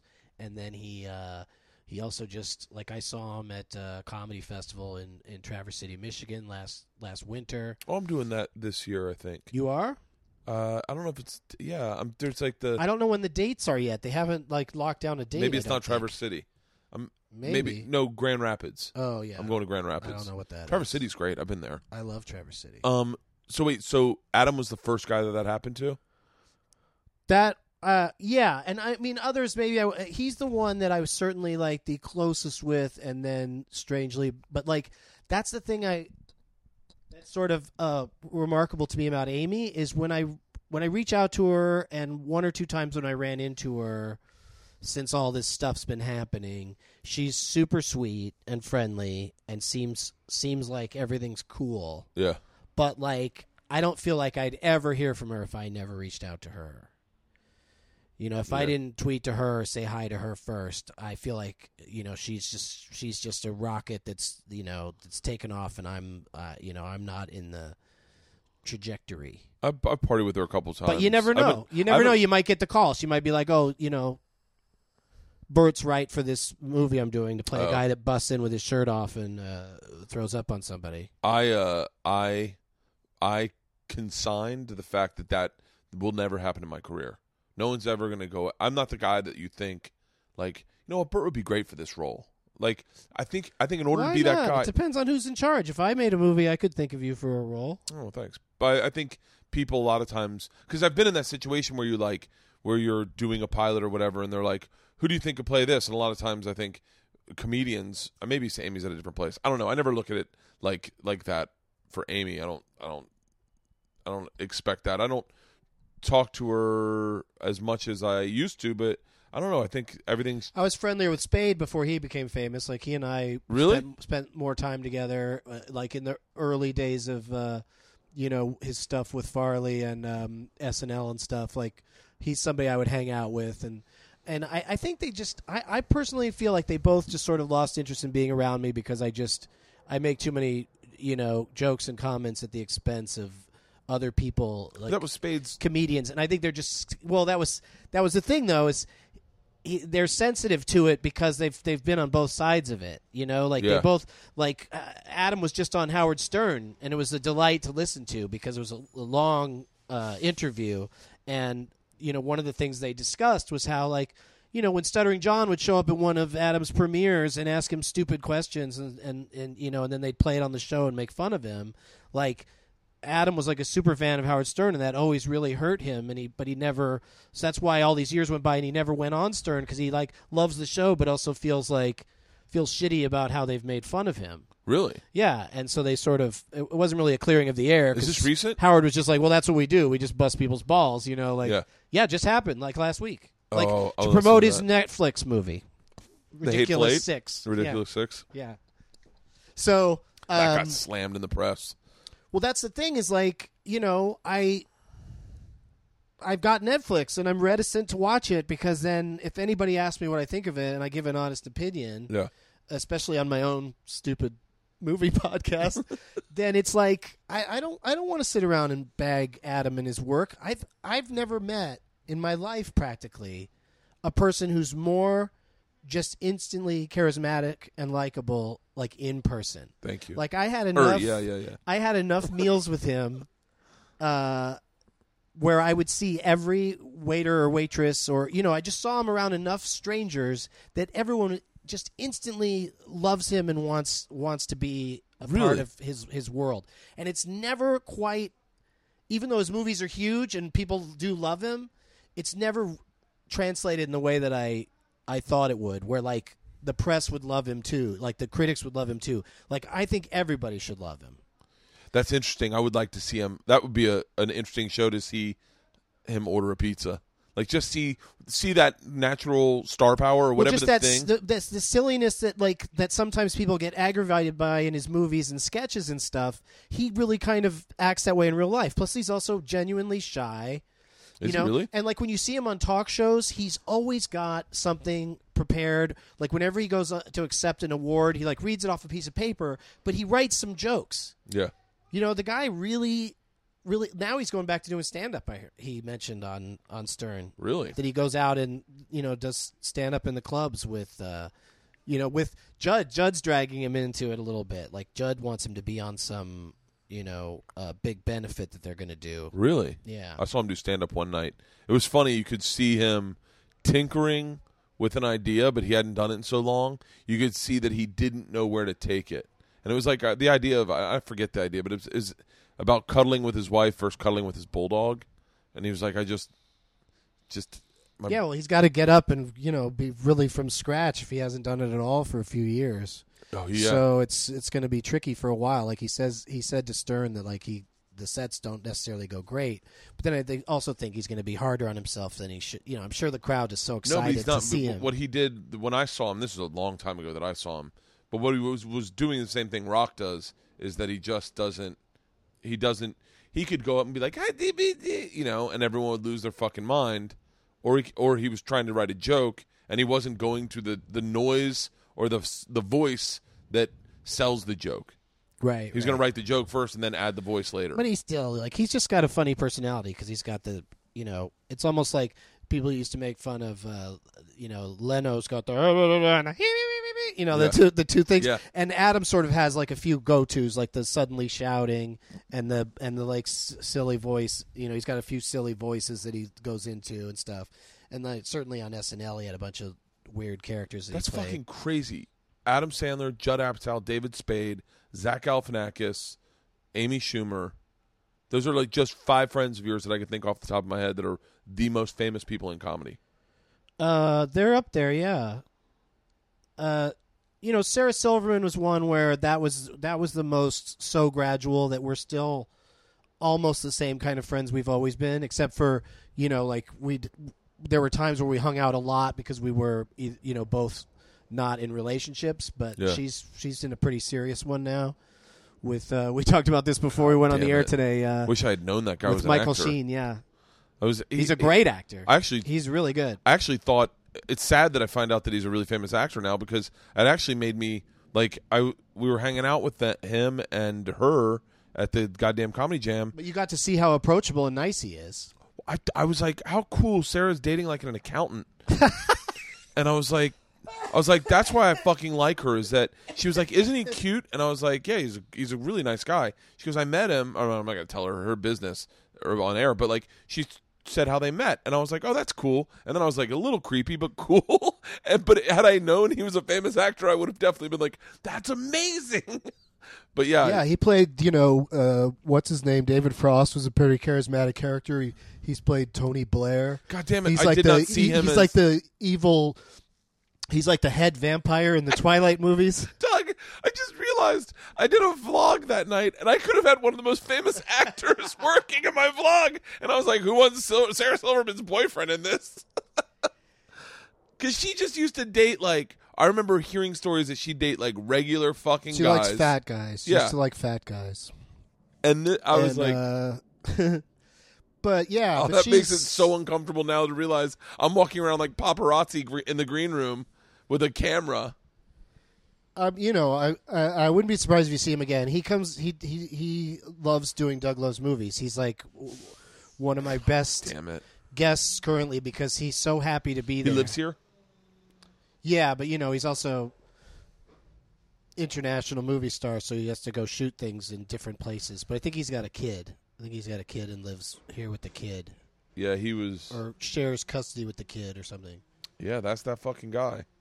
Yeah, he's really good, and and just just super nice though, and loves loves playing the movie trivia on Doug Loves Movies, and the Let's see if fans the been in fans anything. love him. Like they they're he's one of their favorites now. Oh, fuck, man. Maybe I I've get seen a maybe I lot get of- you on with him. I've seen, yeah, please. And I'll be like, oh, Sarah Silverman's boyfriend's here? Whoa. Sarah, man, Sarah's really taking care of you. You know, did you ever see a movie, The Damned United? It's about uh, you know British football, Yeah. and he's one of the like he plays one of the real life. Uh, The guy's been in 40 Owners. fucking movies. yeah, yeah, he's he works. He was in Tron. Tron Legacy, yeah, He's been in all the fucking Twilights. Who is he in Twilight? the head vampire. His name's Aro. Fucking the head vampire from Twilight was sitting next to me and I didn't fucking. He's been in a lot of fucking movies. He was in Kill the Messenger? Yeah, yeah, he's um, you know, he's the one that meets up with him a couple of times in the movie. Hold on. and won't- Timeline. won't come forward. He was in fucking Timeline? That's one of my favorite movies.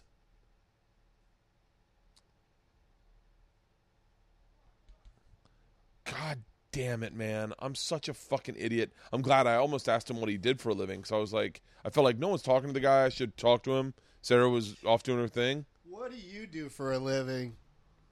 I almost said it. I'm Oh, glad I didn't. I'm an actor. I would have been like, oh, cool. Yeah, good for you. You want Sarah to throw you a little part in her movies?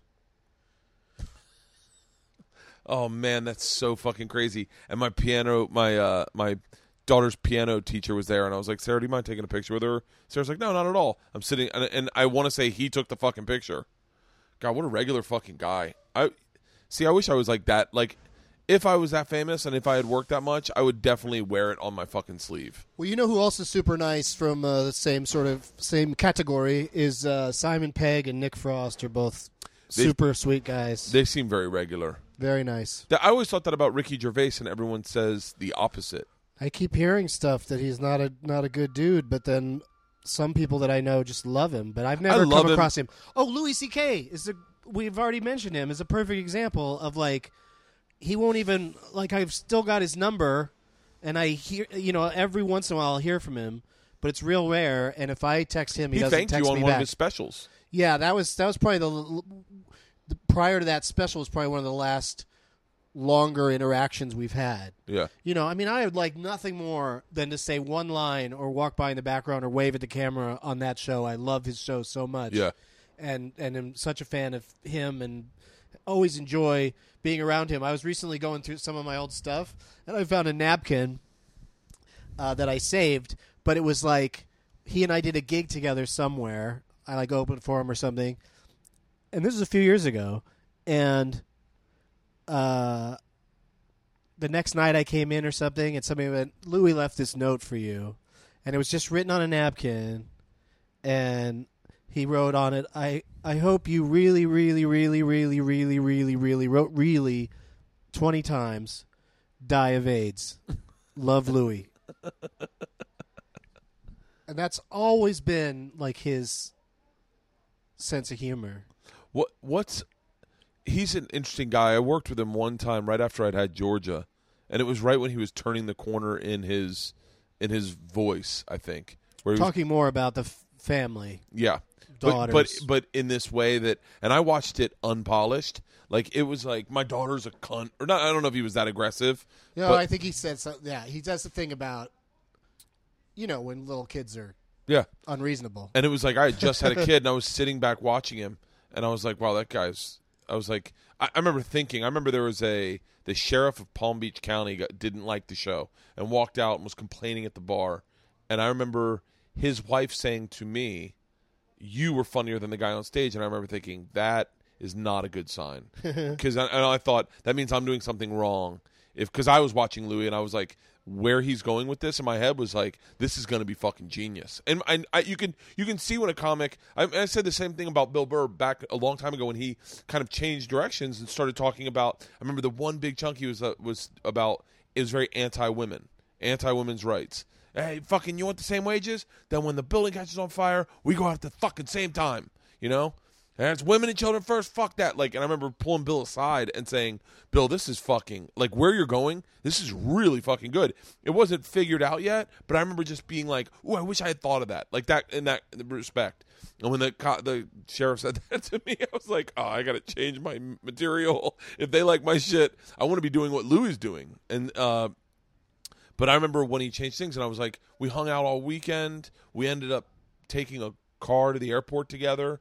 Not hang out, by the way. Not not really. Yeah, but out, he's very when you're one on one with him in a kind of a boring situation or whatever, especially prior to like now people can kind of stare at their devices more and you don't you don't really have to interact as much if you're like having a car ride together or whatever. But I used to like share cabs with him to get from gig to gig in Yeah. New York and stuff and like just a super fun, interesting guy to be around. Like but also very driven, like often like there's just a lot of comics and that's why i get a thank you in his special or whatever there's just a lot of comics that i used to be like the guy i used to be a comic that would sit around and let them kind of work on their shit with me Yeah. and i've never been that way with any i don't really run my stuff by anybody ever i've just Yeah. never approached it that way really um, but you know when you're with somebody who's an entertaining person to be around and they just you know they just really want to talk about their act a lot i just go along with it and and in a lot of cases try to help you know Yeah. you know and uh that was certainly the case with him and with uh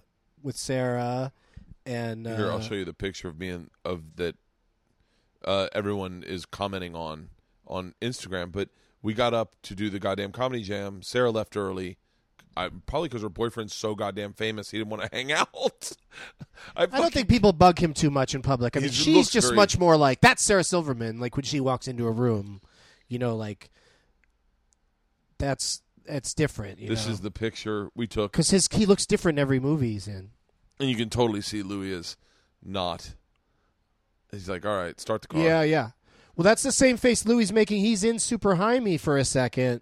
Yeah. There's a scene where like I'm like smoking and he's like in the green room at Cobb's because you know he was performing there too that night or something, and uh, we cut him out. Like he doesn't. I don't think he says anything, but like you just see him like kind of with a disapproving look Yeah. because he's always been like on the fence about like he likes to get high sometimes and he he recently Howard he and Howard Stern talked about me briefly because uh Howard asked him if he'd ever do like getting Doug with high and and uh Howard Stern asked him if he'd ever do Getting Doug with I. yeah Howard's seen getting Doug with high and thinks it's funny that we sit around and get high together he does you know Howard would never want to do it of Yeah. course and uh but he asked Louis like would you do something like that and Louis like no I don't I don't smoke like that. He's, but he was nice. He said Doug Benson's a very funny comedian. You know, like he It's so funny he that he said- complimented me. But that was, I- I'm not.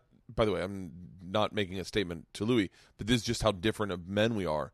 Say I'm on Stern. Say I'm. Say let's just say I do my special and I blow the fuck up, and someone and Stern says, "Oh, "I love getting Doug with high." I. I don't have the. I wouldn't be like, yeah, he's a very funny comedian. I don't. Maybe, maybe that's what happens when you get really famous. I'd be like, Doug's my friend. Like, we threw donuts at each other. No, that's Like- the thing is he goes, "Would you go on this show uh, getting D- getting Doug with?" And then Louis interrupted and said, "Doug Benson." Yeah, Yeah. he's a very funny comedian. Like he was just very, you know, he was like that. But like he, yeah, I would, I would he pour won't out return my text. I'll text him right now. We'll see if he writes back to me. hanging out with Bert. Dude, uh, I'm hanging out with the guy, the shirtless guy from the other night. No, he. I saw him when we got up on stage. I was like, "What's up, Louis?" He's like, "Hey, how you doing?" Like we, I think we know each other. What enough should I to- say to him? Um, At this point, his number might be changed, but uh, say, "Hey, Louis." he wanted me to be the warm up comic, or at least try the first week, and then s- see if I could stick with, see if I wanted to keep doing it. When he had that HBO show that they did in front of an audience, the sitcom, Oh, really? yeah, Lucky Louie. Yeah. He wanted me to do the uh, the warm up, and uh, I'd never really done much warm up, so I wasn't like totally jazzed on the idea. But I also like I knew it was Louis, and that I love Louis. Yeah. So I wanted to do it, but it was like, uh, you know, I already had some gig the the first or second week, and then once they were, you know, they wanted to get one person and try to use them the whole the whole Yeah. time, you know. Um, so then and then the show didn't last very long, and then that was that was that. But I don't know. I have text anxiety when it comes to famous people. the last time I tried to get him to respond to a text was in 2011. August of 2011, I was in New York, and I said, "Come be on my show." 2011. That's a long time ago. That's four or five years, yes, four years. Um, Hey, reply and go. Hey, never heard about back about the show. I'm, just still gonna- trying to solid up the I'm lineup. just gonna try to play to his what might make him giggle, or I don't know. I'm just I'm just gonna send him the word AIDS, all in caps. Um, see if he responds. I he uh, might write back, "Who is this?" Because that's people. Sometimes they lose all their. AIDS. No, and then right next, right behind, right after that, Doug Benson. AIDS. Doug I, Benson. or I should have wrote, "I finally got AIDS. You got your wish." Um, that's so funny. Uh, he, I mean, he was. We hung out, and I ran into him a couple times. I'd see him. I saw him driving down the street one time, and I waved. But I'm very friendly, and like if I if I feel like I know you, I'm going to say hi. I will also say my name because I don't think anyone remembers my name. But I, I, I would not at any point not see Louis and be like, "What's up, Louis? How you doing, man?" Like I'm very.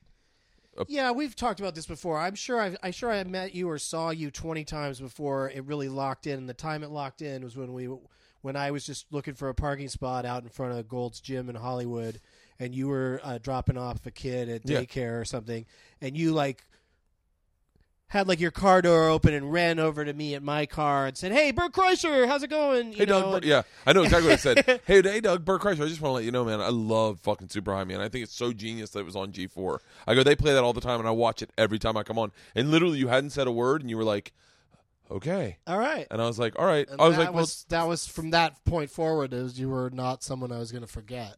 um, but yeah, I saw Louis, and I, we were up on stage singing, and I was like, hey, man. And he's like, hey, how you doing? I was like, good. That's probably the extent of our conversation. But I don't have like, So you're sure you knew he knew you were a comic.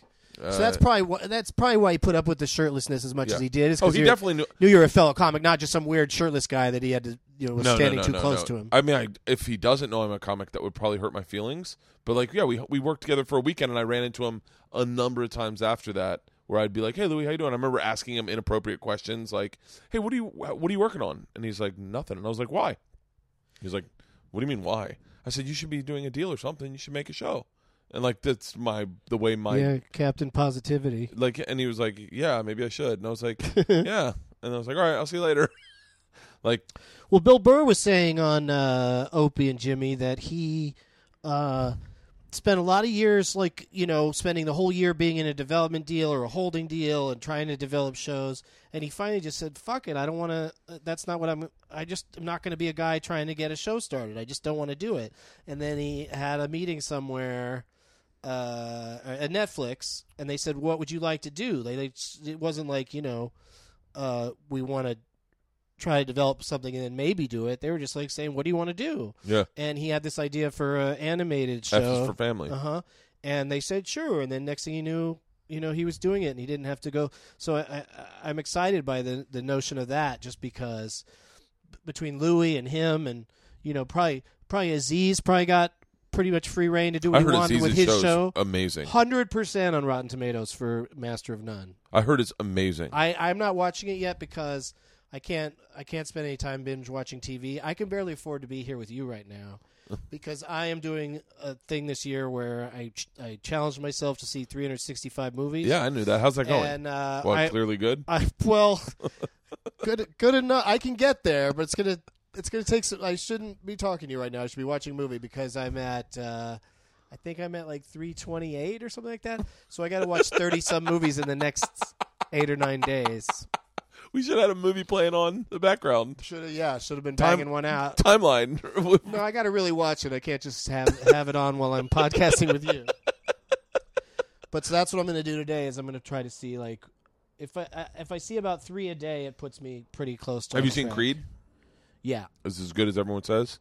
I didn't love it. I thought it was good, mostly because I, you know, like I think the only thing that really stood out about it is Stallone as is really good as Rocky. Like he, 70. he really, but he really knows how to in- inhabit that character still, and he's still likable because you know I just. I, your typical Stallone movie, I don't find him to be a Did he- likable character anymore. Did he you know? play the apple picking Rocky, like where he's like, well, I don't know, or did he play like a little it's more insightful Rocky? It's definitely more like the just the age version of the Rocky from the first movie. You know, like you, Okay. you can almost just watch Rocky and Creed and just not worry about everything that happens in between. Because in Creed, they talk all about how, you know, what happened with Apollo Creed dying and everything. Do they bring up? Do they bring up? uh Like, uh, does he like have a scene where he talks about all the people he fought in all the movies? Like, yeah, Drago. Uh, no, they don't get into that because they don't. It does. The movie doesn't really Clubber deal Lane, with the sillier aspects. Tommy Gunn. They ignore how silly it got. Yeah, They I, just treat it like it's just straight from Rocky to to this. we had a long talk, me and a bunch of dads last night about um about uh human growth hormone and how you look at Sylvester Stallone at seventy and he looks fucking amazing. And you're like, yeah, what what's so what's the draw what's the downside of it? Like there's no downside, you just look great your entire fucking life. You think he looks great? He looks doesn't look seventy. Well, that's true. He looks maybe fifty nine. But he looks like something's been happening to his Yeah, face. well yeah, he's seventy. He's also been punched a lot. Yeah. Um oh, what the fuck was I just about to ask you? Movies, movies. I got to see a lot of movies. Yeah. I'm Netflixing. I'm VODing. I'm going going to the theaters. I'm, I'm mostly I'm, I'm knocking Do out have? a lot do you have? of the. Do you have any interest in doing anything like Master of None or Louis? Do you have any? Th- do you have any interest that's in making? the goal. I mean, I've I've But you know, but I've had a few seen- things that I've tried to do that with varying degrees of success. I wanted to. I almost had a series on G4 that was like going to be like, uh, you know, basically a documentary series about me doing stand up on the road and uh, uh, interacting with fans and and travel and all that stuff. Like, you know, it was, it was at that time it was more of a ripoff of Seinfeld than anything. The idea of doing some stand up Yeah. sections throughout the Would show. you? Would there be scripted parts? But then Louis came along, and I was like, "This is exactly what I wish I was doing." You know, like this is Yeah. exactly what I would want to do as a show where, but not necessarily. It'd be more like Curb meets Seinfeld, like where it's me doing stand up, but then the all the situations are, uh, you know, Im- improvised. Like there's no there's no script. It's so funny. I don't see you as someone who doesn't immediately do something they have thought of. Like I look at your stuff and I go, that's why I have so many different, you know, crazy things that I've projects I've done because I, you know, I just got to a point where I could think of something, and then if I just Yeah. put my mind to it, I could get it done. I, you know, I've have some things that I wanted to get done that never happened, and, and like I said earlier, I, I've written some some scripts for, you know, I, I think, you know, I think I could come up with, and have come up with a few good series ideas, but the, the you know, the studios never bought them. So now I'm just sort of more into like that was the thing that working at the WB for all those years like as mostly a writer. I did some voiceovers for them and like I said I went and auditioned for Friends and I still did stand up during that time. But I sort of like lost the sight of like making about making it all about me. So then once I left WB then uh, I've been making all these documentaries and specials and DVDs and uh, CDs and stuff because it's all just I just come up with something and then try to do it. Yeah. And it's a it's turned out to be a much better approach. Do you have a manager? But now I just want someone, I want Netflix or FX or somebody to come to me and say, "Do what you want." why don't? Why haven't they come to you yet? Well, because I, you know, for whatever reason, they don't have confidence that I could just do what I want. You know, You do everything you everything you have. You, You, know just what I mean? Like you, they really, really get let Louis do whatever he wants, and then they're, you know, they're they're getting awards, you know, as compensation. Like the show is very popular with everybody, Yeah. including- the critics. Like I don't, I think I'm not necessarily critic proof. I think critics would, you know, be mixed on anything that I do. do you have a manager? Yeah. Is it Dave Becky? It doesn't matter who it is, and it's not Dave Becky. Why No. do we have to talk about that on the podcast? No, I was just wondering. I don't want to get that inside No, no, baseball. no. But I wonder because I'm like, I always wondered. Do you? It's Bernie Brillstein's ghost. Oh, okay, that That's makes my sense. manager. I had a dream I peed like Bernie Brillstein last night, You peed like Bernie Brillstein. like Bernie Brillstein. Bernie, Bernie Brillstein used to drop his pants to his ankles to pee, oh, okay. and I had a dream I was peeing like Bernie Brillstein. I thought it was like an expression, like you're peeing like a racehorse. No, I had a dream about roller coasters. like Bernie too. Brillstein would have a lot of piss in him. I had a dream that there was a fucking thousand foot drop on a roller coaster, and I was like, "Holy fucking shit!" I was like, "Oh my god!" And I was just doing it for fun. I was like, "We need to cover this in the show." Um, yeah, you, I, you- I just wonder, like, if you bounce, Dropping on my roller coaster is my favorite place to be in life. really, Every time I'm on one of those ones that has a really, really super high first drop, I love it. I that. could not be happier during that period of time. It's Yeah. it's very similar to the seconds before an orgasm, but it's like if the orgasm, if the whole or if, if all felt that good the whole time, Yeah, I just love it so much. I love it when you haven't done it in a while. Yeah, I guess that's pretty cool. I just love the the wind in my face. I'm like a dog when it comes to cars and roller coasters. I just love having my head out the window and the wind blowing in my face. I saw the movie Sisters yesterday with Tina Fey and uh, Amy Poehler, Yeah, and it's super funny. It's like a raunchy, you know. I mean, they don't you don't ever see them really having sex or anything, but like lots of raunchy stuff is said and done in the movie. It's like a good R-rated comedy, Yeah. but starring these two classy ladies who are both so funny and such good writers. Like the just the things they keep saying to each other are are so hilarious. And at one point, Tina Fey's like the wilder one, and she stands up in the uh, in the. Uh, convertible. It's not a convertible, but the window's open. The top, Yeah, is, sunroof. Uh, sunroof is open, and she stands up, and she's just you know, I haven't done this since I was a teenager or whatever. And Amy Poehler's driving, and she goes, "Keep your mouth closed. It's cicada season." and it's just like that's one of like a hundred lines that I thought. Wow, that's so quotable, uh, and the, the the whole movie's like that, just just quotable lines. really? But last night I saw a movie that blew my mind. That's going to be probably nominated for best foreign language film uh, for th- this upcoming Oscars. It's called Son of Saul, I've heard of this. and it's a uh, it's a story about a guy in a uh, prison camp, a Nazi concentration camp, who has to. You know, his job is like helping lead people into the uh, gas chamber and then pulling out the bodies and cleaning up the floor from all the, you know, all the f- horrible fluids that come out of all the dead bodies. And he's, you know, he's um, Hungarian or, or like, you know, he's not like, so they don't they don't kill him, they make him work, and he figures out he he manages to find his own son's body.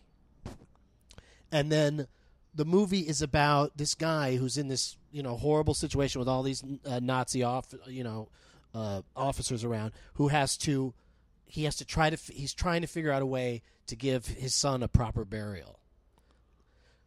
So he's sneaking around with this body. So you've got like it's almost like if Schindler's List had like a um, a suspense component. You know, like there was a character that like, well, this guy's trying to achieve something, and if he gets caught, they're going to kill him, as opposed to just a bunch of awful killings of all these people. I mean, certainly Schindler was building up his list and trying to save people. But you know what I mean?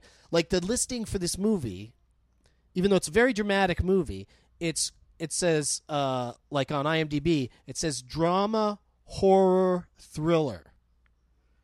Like I've never seen the word thriller associated with such an intense uh, Holocaust drama. Holy they just call that a drama normally. it's a and obviously it's a good movie. It's like it's almost it's kind of it is kind of an adventure movie within this awful, awful, devastating, and then it's super intimate. The guy who's the lead character, the camera, it's not like it's a one extended shot. Like there's cuts, you know, and there's not like long takes necessarily, but the camera is always just on the front of or the back of or the side of the uh protagonist, the guy who's trying to bury his kid. Like the mo- the camera just follows him around, and so like that's another thing is like uh, an officer will see him and go, "You go over there and do this," you know, and then he'll be he'll be he's trying to accomplish something, and then he has to do what they said. And then he's got a hot like it's just like this cat and mouse game for the entire movie. Fuck. and it's really well done. Like it was, I, I couldn't believe it. And then I saw another movie this year uh, called Victoria. I saw it at a film festival, and that's a movie where they kind of like Birdman. They try to make it look like it's all one shot, Yeah. but unlike Birdman, it really is, except for a little, couple little tweaks. The entire story, which takes place in many settings with lots of actors and extras and the whole deal, the whole story takes place with one camera just following all the action around for the entire movie. really? And it's called Victoria. And it's not the greatest movie, but just the fact that they pull it off, you're just sitting there the whole time going, I can't believe these. They had to just rehearse this whole. They had to rehearse the whole movie a bunch of times, and it includes like chase scenes, like p- scenes in cars. It's insane. That's maybe I'll try doing that with my vlog. Um, my thing just went off because it's um my parking's Okay. done outside. Yeah. okay. That was a good podcast. I could, you know, you. I got to tell you this. When you came over, when you were on your way Like over, how often do they check the cars out front? I don't know.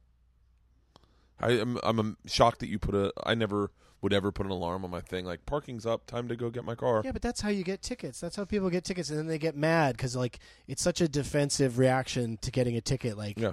like I just heard some some people on the radio the other day just talking about how much they hate people that give out the tickets and what a disgusting job. And it's just like, yeah, but there's a sign right there that says this is how long you can be here.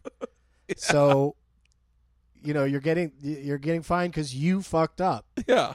Every once in a while, there's a really undeserved ticket, like somebody misinterpreted something Yeah. and gave you a ticket, and then that's why you should be able to go in and fight it and talk to a, a judge. Yeah. But you know, parking meter violations, the meter's up, man. You didn't put, you know, you forgot to put money in the meter. The uh today before you came over, I was cleaning up the man cave and I said to LeeAnn, I go, she goes, "Who are you doing a podcast with?" I said, "Doug Benson." She goes, "Oh, I bet it's nice for him to do other people's podcasts because he doesn't he always have people do his podcast." I go, "Yeah." I go, "Yeah, but his podcasts are huge." She goes, "Yeah, but it must be nice to to kind of kick back and not have to do the podcast to get to be a guest." And I went, "Yeah." And then I and then I realized your text was like, "Hey, I'm around if you want to do a podcast, dude. I'd have you on my podcast any fucking time. I love talking to you." You're one of the f- few people that went like when when I have on a podcast, I don't feel like there needs to be an agenda. I don't feel like I have to. I figure the conversation is going to come naturally. We can just talk. Yeah, Well, or we could just we talk. Both have a lot of things we're interested in. Yeah, and uh, yeah, I mean, it's funny. That's part of it. Is that it's almost like I just was saying to you, "Hey, I want to hang out," Yeah. and I just know that we're, you know, killing a couple of birds uh, by, uh, you know, having a, what a kind of conversation we might have anyway. yeah. Uh, It'd be but- more but, gossipy but with the from podcast. end.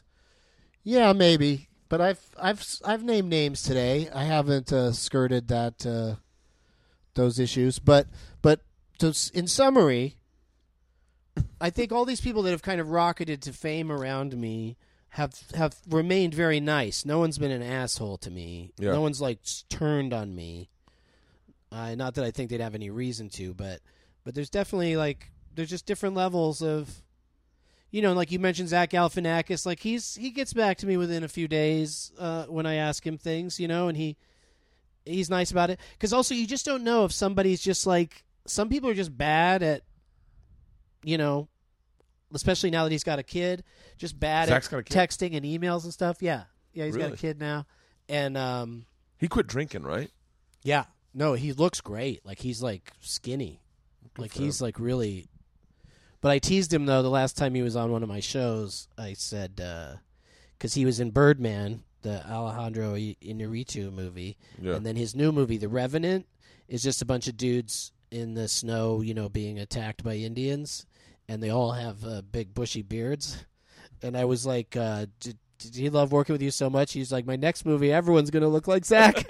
and he just glared at me. He didn't think that was funny. it was a com- it was a comedy glare. He gave me a comedy glare, but um, Yeah, Zach's someone like I would say I know better than Louis, but like if I saw Zach and he didn't remember me, and he doesn't, he doesn't. Not that it would matter, but it would definitely hurt my feelings. I'd be like, "Oh, I hung out with you a bunch." Oh, that, but it's not. It's it would be no one's fault. I'm sure if you get famous, you run into tons of fucking people, and you feel like everyone yeah, wants something But hanging you. out's pretty different, you know. Like if you really spend some time, you know, or at the very least, if you go, "Hey, it's me. Remember we were at that place? Oh yeah, I remember."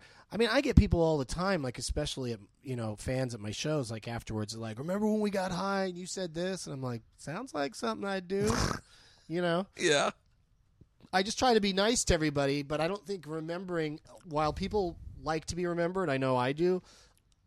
It's also it, it, it shouldn't be my job one. My job one should just be friendly to them whether I've met them before or not. Yeah. And having to take the memory test, you know, like when people say, you know, how come you don't remember? Oh, me? I would never say that, I'm and I would never like, say, "Do you remember my name?" I oh my god! for whatever What reason. fucking world do you live on where you go? Do you remember my name? What's my name? Oh fuck yeah. you! Yeah, they're very confrontational about it, like because it's almost like they, they just want you to get it wrong at that point. And if you get it right, then they just make a face like, Uh. "Oh, you got you got lucky," you know. Like it's just like why.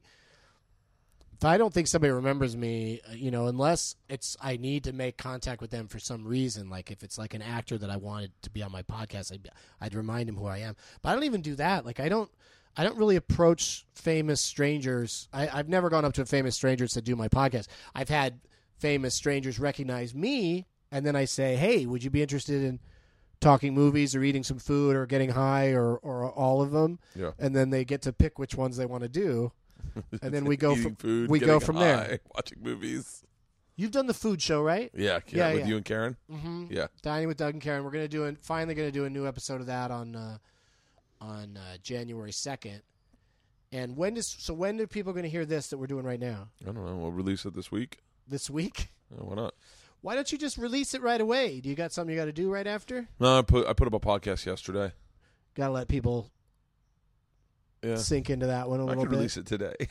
I'm telling you, there's people that have heard that one already and are ready for the next one. I'll post it. But then there's also people that'll get behind. Yeah. You know, and there's people that like uh, the holidays is a big time of year for like just get everything out by Christmas because between Christmas and New Year's, the aforementioned taint, yeah. um, a lot of people have nothing better to do than listen to podcasts and catch up on the podcasts they I'll like. release this today.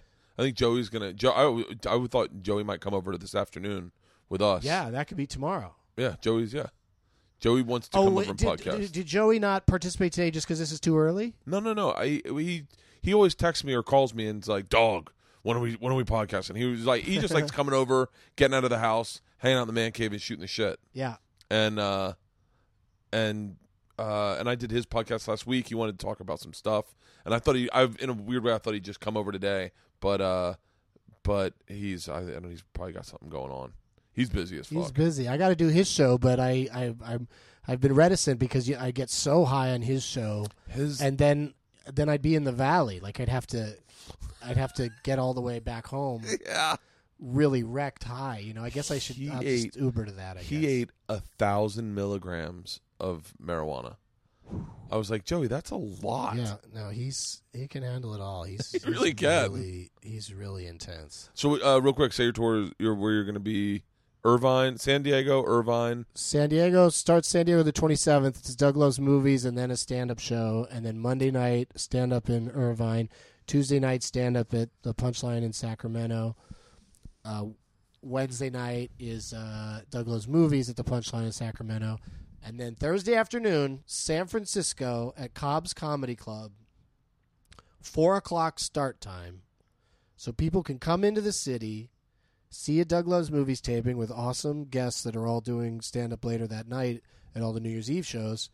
But then they could be driving out of the city or back at their home in the city like by six, seven o'clock. You know, so like people like with little little kids and Yeah. stuff, or just anybody that doesn't want to get stuck in the. Because if you stay till midnight in San Francisco and you live outside of the city, You're fucked. You you got to sit in horrible traffic to just get out of the city and go home. Oh, nice. So uh, this is just a way to get come in, do it early, or if you do have a party or something going on that night in San Francisco, come by, come into the town early, Those are get fun. situated, park, come see my show, get.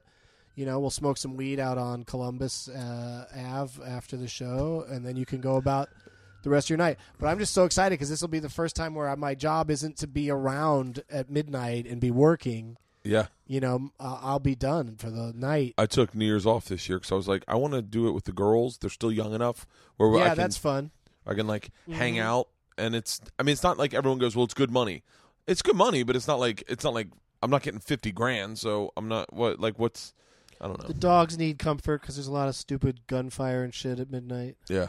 What? Uh, yeah, those those San Francisco shows you do are fucking awesome, and it is an understatement how many people smoke weed on the street with you after that. That was one of the most. Matt Fulchiron and I were talking about it the other day. We were like, it was unbelievable. It's nuts. They don't care. This and uh, no, I've never It- had a cop come by and say, "Hey, knock it off." Like you think they'd at least just say, "Move along," you Yeah. know. But it's just a busy, vibrant city, and there's too much going on to worry about a crowd of seventy people standing in front of the club smoking weed. All right. Uh, Thank you, Bert. thank you, Always Doug. a pleasure. Always a pleasure. And you're going to be back on Doug Loves Movies real soon. Yeah. Who's Yeah. who am I going to be with? Oh, you don't. That's right. You don't tell. I don't like to say, but there's a, a new show coming on um, called uh, I, I think it's on TBS. I want to say it's called Angie Tribeca, and it stars Rashida Jones and uh, a couple other funny people. And then there's an actress who's a regular on it. Her name's Andrea Virul- Virulin, I think. And uh, I'm not that familiar with her, but publicists reached out and they said that she's on that show. And I love Rashida Jones. I love Rashida I Jones. said I was like, tell her to bring Rashida Jones. But even if she doesn't bring Rashida Jones, she's gonna uh, come on the show. Didn't she date Tupac, Rashida Jones, or is that Quincy I Jones' don't other daughter? I mean, yeah, I, Rashida Jones is. Uh, she, she's dated some people, I think. Yeah. But um, anyway, that actress is probably gonna be on the same one with you. Nice. We can. I, I don't normally say who the guests are going to be, but uh, let's leak it to your fans in, in the Los Angeles area Yeah. that you're going to be on Saturday afternoon on January second At uh, at Nerdist Meltdown. at Meltdown. Yeah. And I love that place. I, w- I wish I could do stand the up there. shows more over often. there, the afternoon shows we do, and sometimes at night too. It's super fun because it's like even if it's packed, it's a pretty intimate setting. Those guys are cool as And- shit. They got my daughter into the Runaways uh, magazine, uh, comic book. Oh, right. yeah, on. and like I just go in and I go, uh, we do the show, and then I go hang out with the guys there. I'm not a comic book guy because I'm dyslexic, but uh, I go, hey, my daughter's into comic books. What comic guy He goes Runaways? I said, what volume? He goes, uh, start with volume or what? Which one? And he goes, start with volume one. I go, that's a lot, and he's like, no, she'll get into it. Trust me. And then he goes, uh, the best. Oh, this was when I insulted him. He goes. uh I go, I'm looking for a comic book like Runaways, and he, he was like, "Are you gonna read it?" And I was like, "Come on, man!" Like, and he was like, uh, "I read all Plenty of of them." adult dudes Yeah. read that shit. He was like, I read all of them, and I was like, oh, my bad. I'm sorry. All right, uh, so we'll see you guys then. Thanks. Thank you, Doug.